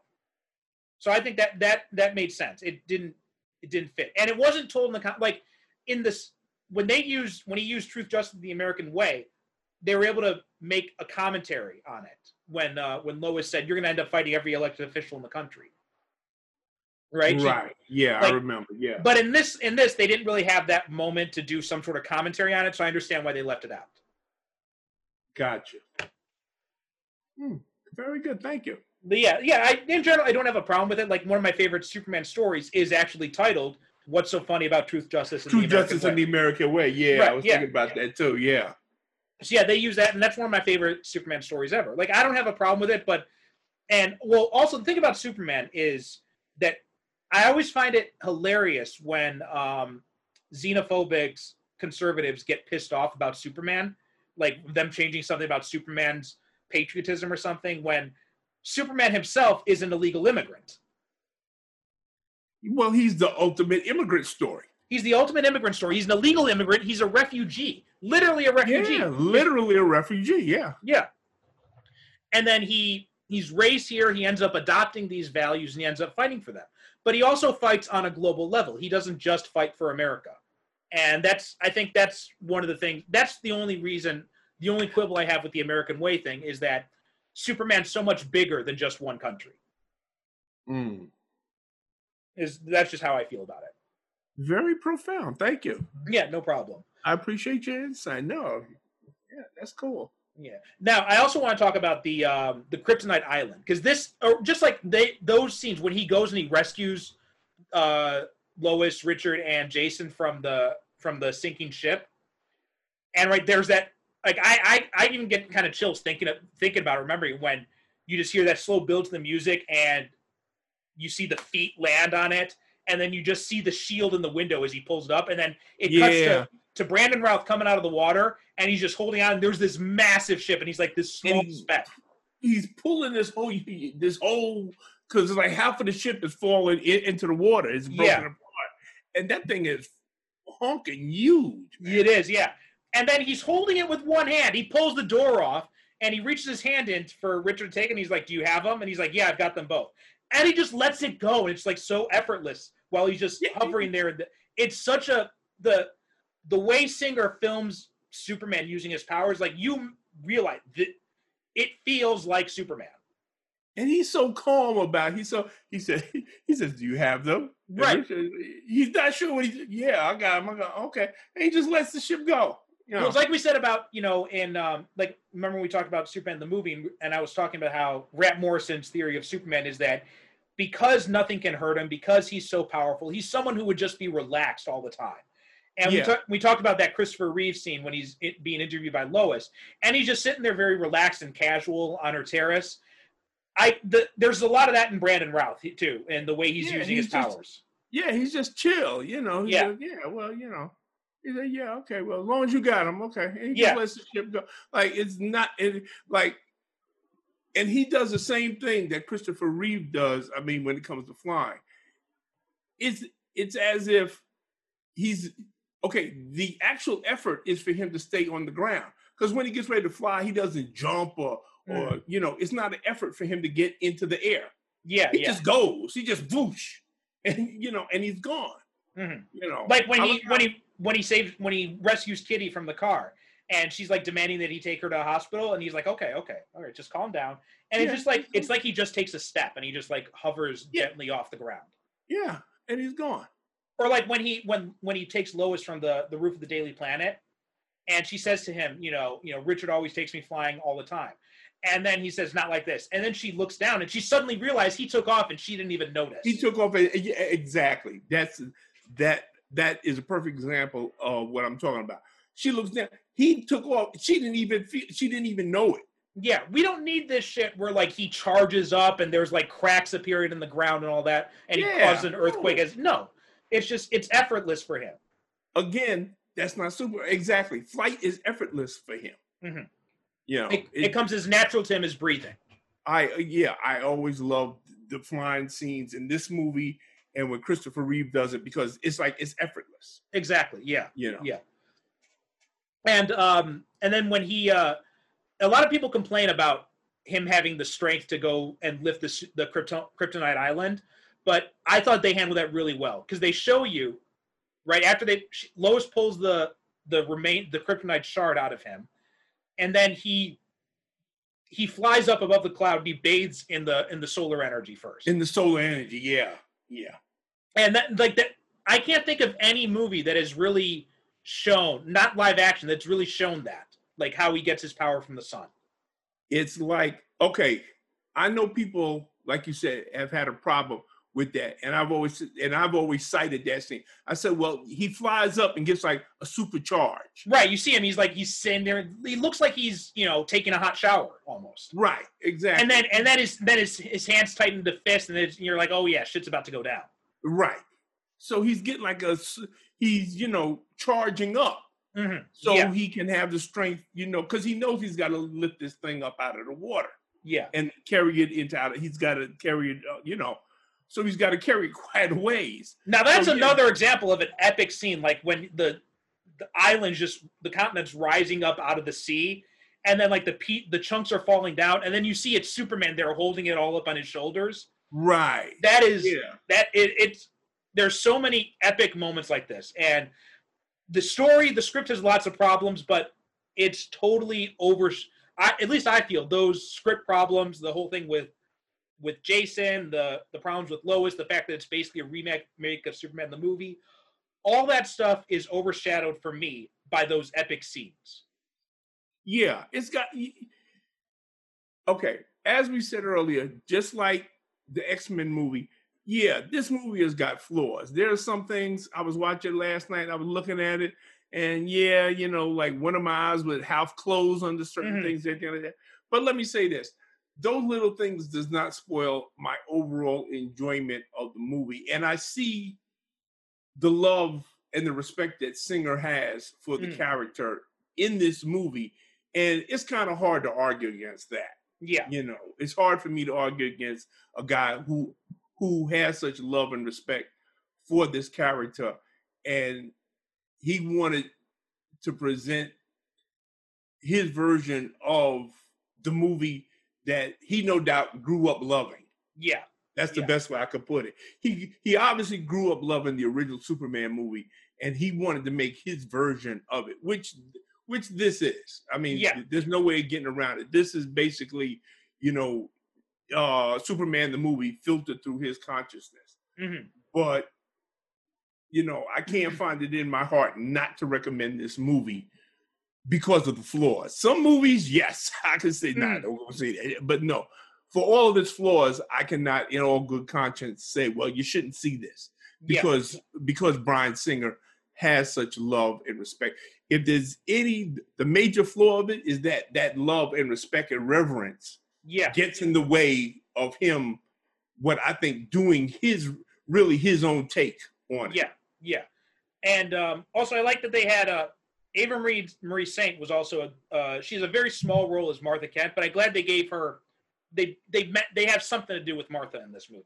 Yes, me too. And yeah. do you notice that they had the the photo of um, uh, Glenn Ford, who played uh, was it Glenn Ford who played Pa Kent in the original? yeah, Glenn Yeah. Ford. And they got his photo framed in the in the background in um, in her Yeah. house. I like that. Glenn Ford. And Who, um, gave, who was uh, only in the movie for what about like two minutes, but that was the most that was the most memorable two minutes in any superhero movie. yeah, yeah, and you know, and actually played a Jonathan Kent as Jonathan Kent is supposed to be played. exactly. Yeah, you know, not telling him to hide from everything. Um, but yeah, I um, and I also like that. Uh, oh, so here's here's something interesting about this. So General Zod was originally supposed to be in this movie too. Oh God, I'm so tired of General Zod. Well, I don't blame you, but they they wanted um Singer wanted Jude Law to play General Zod, which I think would have been I I think Jude Law would have done a great job playing that character, and uh, but Jude Law refused multiple times, and so Singer didn't want anyone other than Jude Law. So after like the third or fourth time he refused, Singer just took the character out of the script. Jude, you know what? General Zod should be like the Joker. It should be like five years before we see him in any Superman movie. Mhm, yeah. And then, um, well, apparently after the movie came out, though, Jude Law saw it and he loved it. And then after that, he's like, "Hey, so can I be in the sequel?" So they were talking about they were talking about doing a sequel with Brainiac, and uh, Jude Law was probably in the running to play Brainiac in that movie, which would have Oh, been, okay. um, which would, I think would have been a really because Singer had said like at um, you know, everyone says this movie was such a failure, but it actually It was the highest grossing DC movie at the time. It outgrossed Batman Begins. uh Warner Brothers, which really amazed me. Warner Brothers said that they were unhappy with how much this movie made. This movie made something like three hundred million dollars. Well, you know what? the They box changed they changed their minds about it because at first they said they were happy with the numbers, and then later they said they weren't.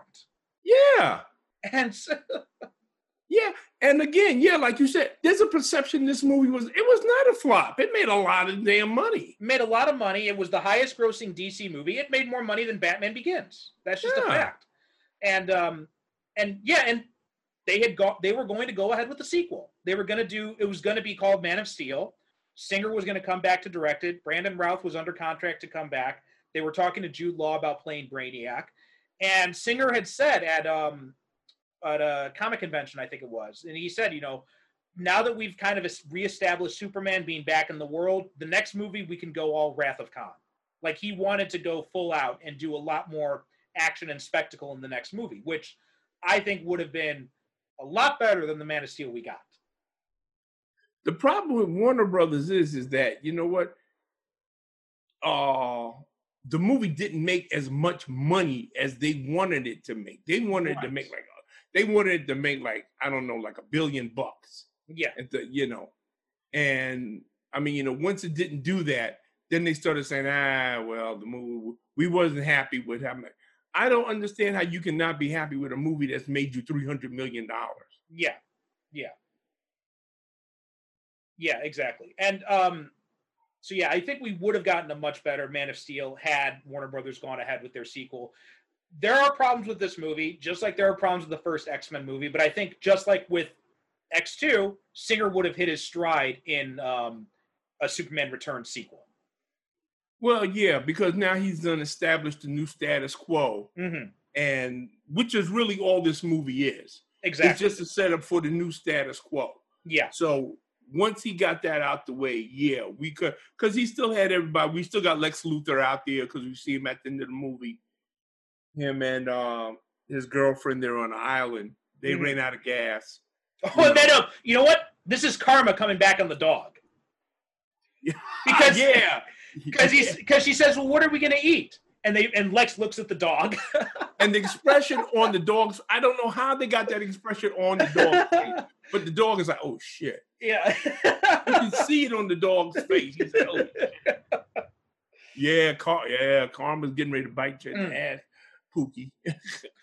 and also we see that um so you know i think this like this movie needs to make clear what exactly happened between superman and lois five years ago because she she's like she's surprised to see jason has powers but you get the sense that she's known all along it was superman Yeah. and yeah. yet she doesn't know that superman and clark are the same people so that makes The you wonder like the amnesia if they're going with the amnesia kiss was it did it just erase his memory of her uh, her memory of him as superman and so she still believes that they they slept together and all that or was it just like you know for ex- like you remember the um they did the superman um uh superman doomsday animated movie uh-huh. and it had Superman and Lois in a relationship in that movie, even though Lois didn't know his secret identity. So I wonder if it was something like kind of a sim- similar thing to that, where her and Superman were in a relationship, they slept together, maybe they, they broke up or something, and then he had to go back, go and find Krypton. So I'm not sure Well, exactly. you're right about no, well, you're right about that one thing about uh Jason. The movie is definitely trying to have his cake and eat it too, because yeah, they try to give you the impression, yeah, like Lois knows that her son does have superpowers. But then there's other times when, like you said, the thing with the piano, she actually, you know, yeah, Well, I, I think not that she knows he has superpowers, but that she she knows he's Superman's son. yeah, That they that's. Well, she tells him Yeah, and then she tells him that when he's in the hospital. when he's And in then- the hospital. Yeah, And then there's that great scene when he goes when Jason is sleeping and he recites, he repeats the lines, his the last words his father said to him. right, exactly. Like I love I love that little um and it, that that puts that in such great context. The last line, the son becomes the father and the father the son. Right. That- and like that- I said, it, it sets up the whole thing because Lois sees him leaving, and she says, "Oh, you're going to be around, right?" He says, "Yeah, yeah, I'll be around." So now you got to think this. Okay, where's their relationship going to go now? Mhm. Now that he knows he has a son, and you know what is she going to tell Richard? They still going to have a relationship because you don't really want to see her break up with Richard because damn, the guy risked his life to, save her and her kid. You know, Right. so, you know, And he's an okay, said, du- he's, he's a- okay dude. Yeah, he's a good guy. Yeah. Yeah. Now, He's, a um, stand he's a stand-up guy. You don't want to see him get hurt. So it would have been interesting seeing how that would have developed. But you had to do something different right. other than the whole thing with uh, Superman and Clark being rivals. You Mhm. know, for I mean, you know, that's the one thing that I do give this movie credit for. That it said, okay, we're going to do something different yeah. with this whole Clark and Superman and Lois thing. We're going to actually bring in a real rival. You know, And it's not going to be a rival who's totally wrong for, for who's totally bad for Lois, like they did with because they did that in um, Lois and Clark, right? They brought Lex Luthor in as a romantic rival for Clark, right? but Right. that doesn't work as well because Lex Luthor's an evil son of a bitch. Exactly. So here it works because Richard is so in that one you're always rooting for Clark, but in this one you're watching this and you're like, well, you know what? Yeah, Clark's the main character and all, but I kind of like Richard a lot too. Yeah, exactly. You know what? You're saying to yourself, you know what? If she ends up with Richard, I wouldn't I wouldn't bitch about it. Yeah, You know? exactly. Yeah. I wouldn't complain if she ends up with Richard. like you said before, they they do a good job of showing like these are mature adults involved in this situation, Exactly. and they're exactly. trying to find a way to navigate it through navigate through it. like I said, this isn't like two high school jocks fighting Right. over the cheerleader. These are all adults. They're mature adults, and they're trying to navigate their way through this sticky situation in an adult manner. Exactly. which I really, exactly. which I really appreciated. It, you know that that's an aspect of this movie that I really enjoy, and I really think that they nailed. Mhm. Yeah, absolutely, absolutely. All right. Um, now, one of the one of the most contentious scenes in this movie is when Superman goes to Lois and Richard's house and he uses X-ray vision. Like lots of people have bitched about that that scene and you know called it like super stalker and all that. What- Uh, What did you think of that scene? okay, my okay, my feeling is is that okay, stalking is something that is done over a sustained period of time. Mhm.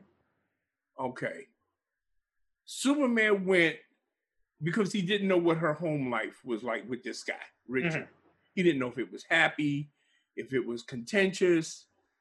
He was curious. He wanted to know what their life, you know, at home was like. And he Mhm. looked in and he saw that, you know, the kid was playing and they were making dinner together and, you know, everything looked all right and everything like that. And you notice that once they started talking, because Richard and Lois, once they started getting into this heavy conversation, he turned off his x-ray vision and he flew away. Yeah.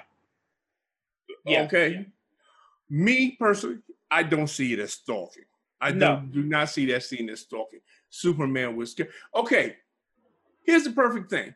Everybody talk about, well, Superman, he's not relatable. What is more relatable than a guy who's in love using his superpowers to try to find out, well, is this girlfriend really in love with this other guy? Yeah, yeah, yeah. You know, Now, I think I agree with you for the most part. I I think the scene's a little problematic looking back on it, and um, and also like the scene when he's almost when he takes her flying. It's all and when she says, you know, Richard always takes me flying, and he says not like this with kind of a smile, and it feels like he's trying to compete in that moment. well, of course he is. Well, yeah, that that felt a little Because, yeah, well, Richard's taking you flying, but not like this. yeah, it felt a little childish Yeah. for me for super, for a Superman thing to do. Um, but but but it, but he they kind of rectify it when he drops her off, and like we said before, then he pulls away from her. Right. That so, but and and the scene when he goes to their house, it's a little. It's a little skeevy, but it's I it, I agree with you. I think people have made way too much out of it. Yeah, they way they made way too much. You know what? It would have been stalkerish if they had been in bed together and he's Yeah. watching them. Yeah, That would have been yeah. That, now that would have been downright perverted. But no, he did. you know, they're in the, you know, they're in the kitchen, like I said. Or even if they were, even if they were kissing, if they were in, if they were kissing, and he's just sitting there, standing there watching, right, that would have been exactly. creepy as well. But Exactly. when they're when they're just having this conversation, and and it's not so, and he's, it's it. The thing he's most he seems most interested in is how does she really feel about me? Like I think he, I think that he's just trying to get a feel of is this a real relationship? You know, is she really in love with this guy? You know, yeah, is she really going out with him? Is she really going to take him home tonight? Yeah, know, yeah, yeah, That's a, you know, that's what I really think. That he's just trying to get a, a, you know, he's trying to get a handle on how serious this relationship is. Mhm. And and know what? And I think it's kind of touching that Superman is not above using his superpowers to try, you know. It just shows he's as human as the rest of us. yeah. That, you know, he says, okay, well, you know what? I know I'm not supposed to do, but just this one time. Mhm. I'm not, you know. And like I said, once the conversation starts to get like kind of heavy and go in another direction, he turns off his. He's okay. That's enough. I done heard enough, and he Yeah. flies off. yeah, yeah. I, yeah. I, Yeah. You know what? Okay, let me put it this way because I tried to be objective, and uh, I see where people, I see where people would have a problem Mhm. with this. But for me personally, I think a they're overthinking it, Mhm. and b they're reading too much into it. Yeah, yeah, I agree with me. I Yeah. agree with all that. Yeah. Yeah. Um, okay, so um, anything? Any final words on Superman Returns? Um, I think it's a good movie. I do. I think it's a good movie. It's got a lot, yeah, and and you good people have been listening to me and my good friend go on for the past two and a half hours, which is which is how long the movie is. Uh, it's got its problems, but Mhm. it's a good Superman movie. Yeah. It is. I mean, you know what? Uh, I was asking on the uh, superhero cinephile uh, group.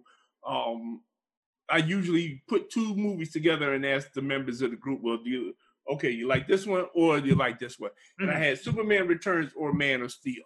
If I had a choice between this one or Man of Steel, I'm always going to pick this one. Same here. Same here. Every single I'm always time. Gonna, I'm always going to pick this one.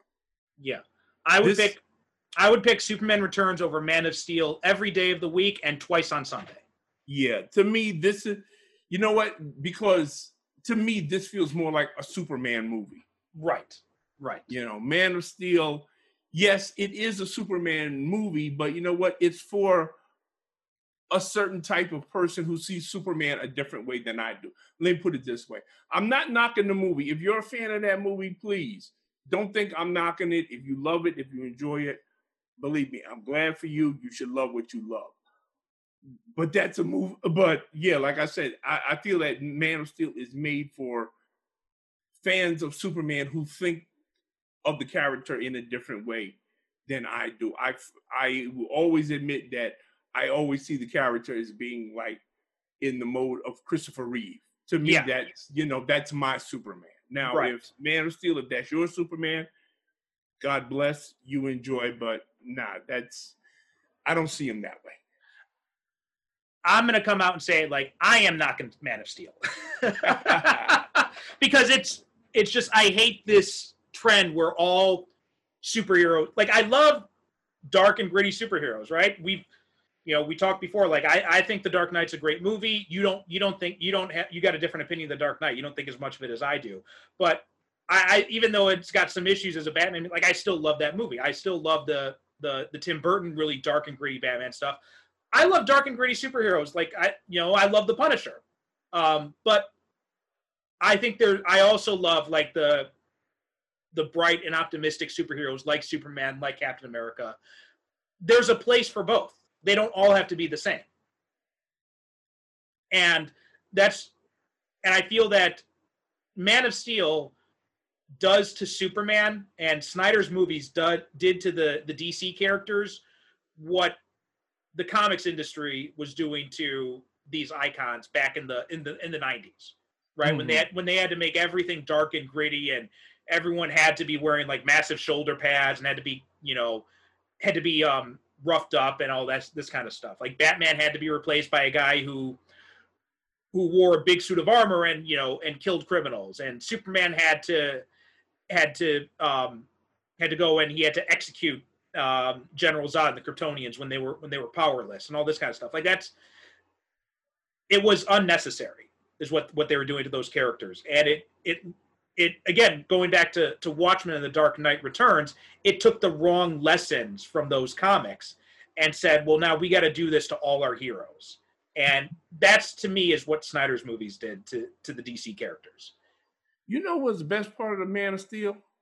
what's that Remember the first 20 minutes of the movie? yes yes the first 20 minutes are everything up until the up like everything up until the point like right after his first fly the first time flying I could that that I'm talking about the Krypton part. the part krypton part was good too yeah yeah I could have I could have seen a whole movie set on Krypton. Yeah, the Krypton stuff was great.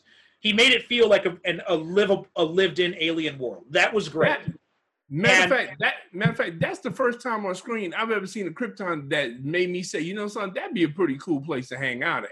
Right, and then um, and then right, right up until, but the movie as a whole, like w- with the exception of the the stuff with um with uh with Jonathan, but the first part of that movie when he uh when he puts on the suit for the first time and he tries flying Uh-huh. and and like you see like the joy in Henry and Cavill's face. Up until that point, the movie is fine. The only I've only got the only quibble I have is with um the scene when you know Jonathan tells him maybe you should have let those kids die. right. That's the only quibble I've got with it because if, if you know if I'm remembering the the timeline of the movie correctly, Jonathan they don't actually show how Jonathan dies until after he first flies as Superman. So like up until that point, everything works great. But then after that, he goes back to uh, Smallville.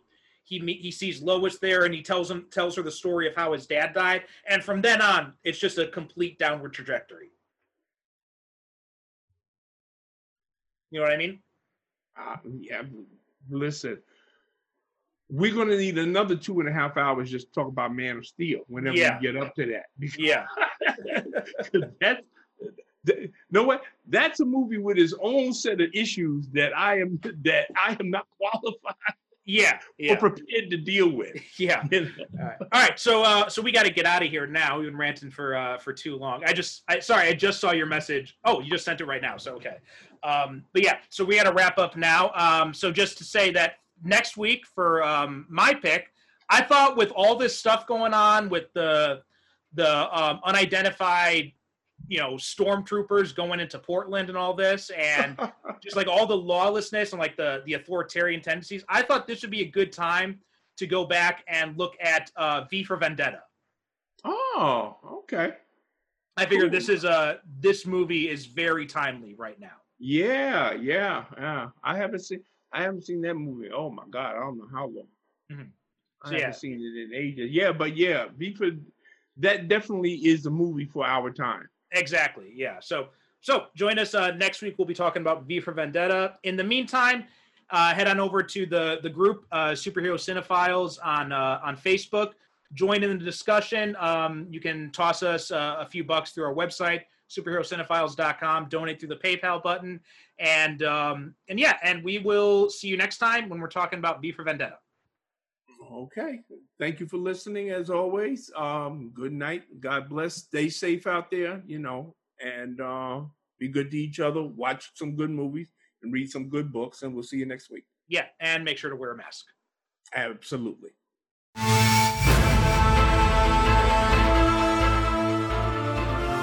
Thanks for listening to the Superhero Cinephiles podcast. If you have any questions or comments about this or any other episode, or if you have a superhero movie or TV show you'd like us to cover in a future episode, you can email us at superherocinephiles at gmail.com, or you can also visit us on the web at superherocinephiles.com. If you like what you hear, leave us a review wherever you get your podcasts. Each review helps us reach more potential listeners. You can also support the show by renting or purchasing the movies discussed, or by picking up our books, all of which can be accessed through the website, as well as find links to our social media presences. The theme music for this show is a shortened version of Superhero Showdown, a royalty free piece of music courtesy of FesliyanStudios.com.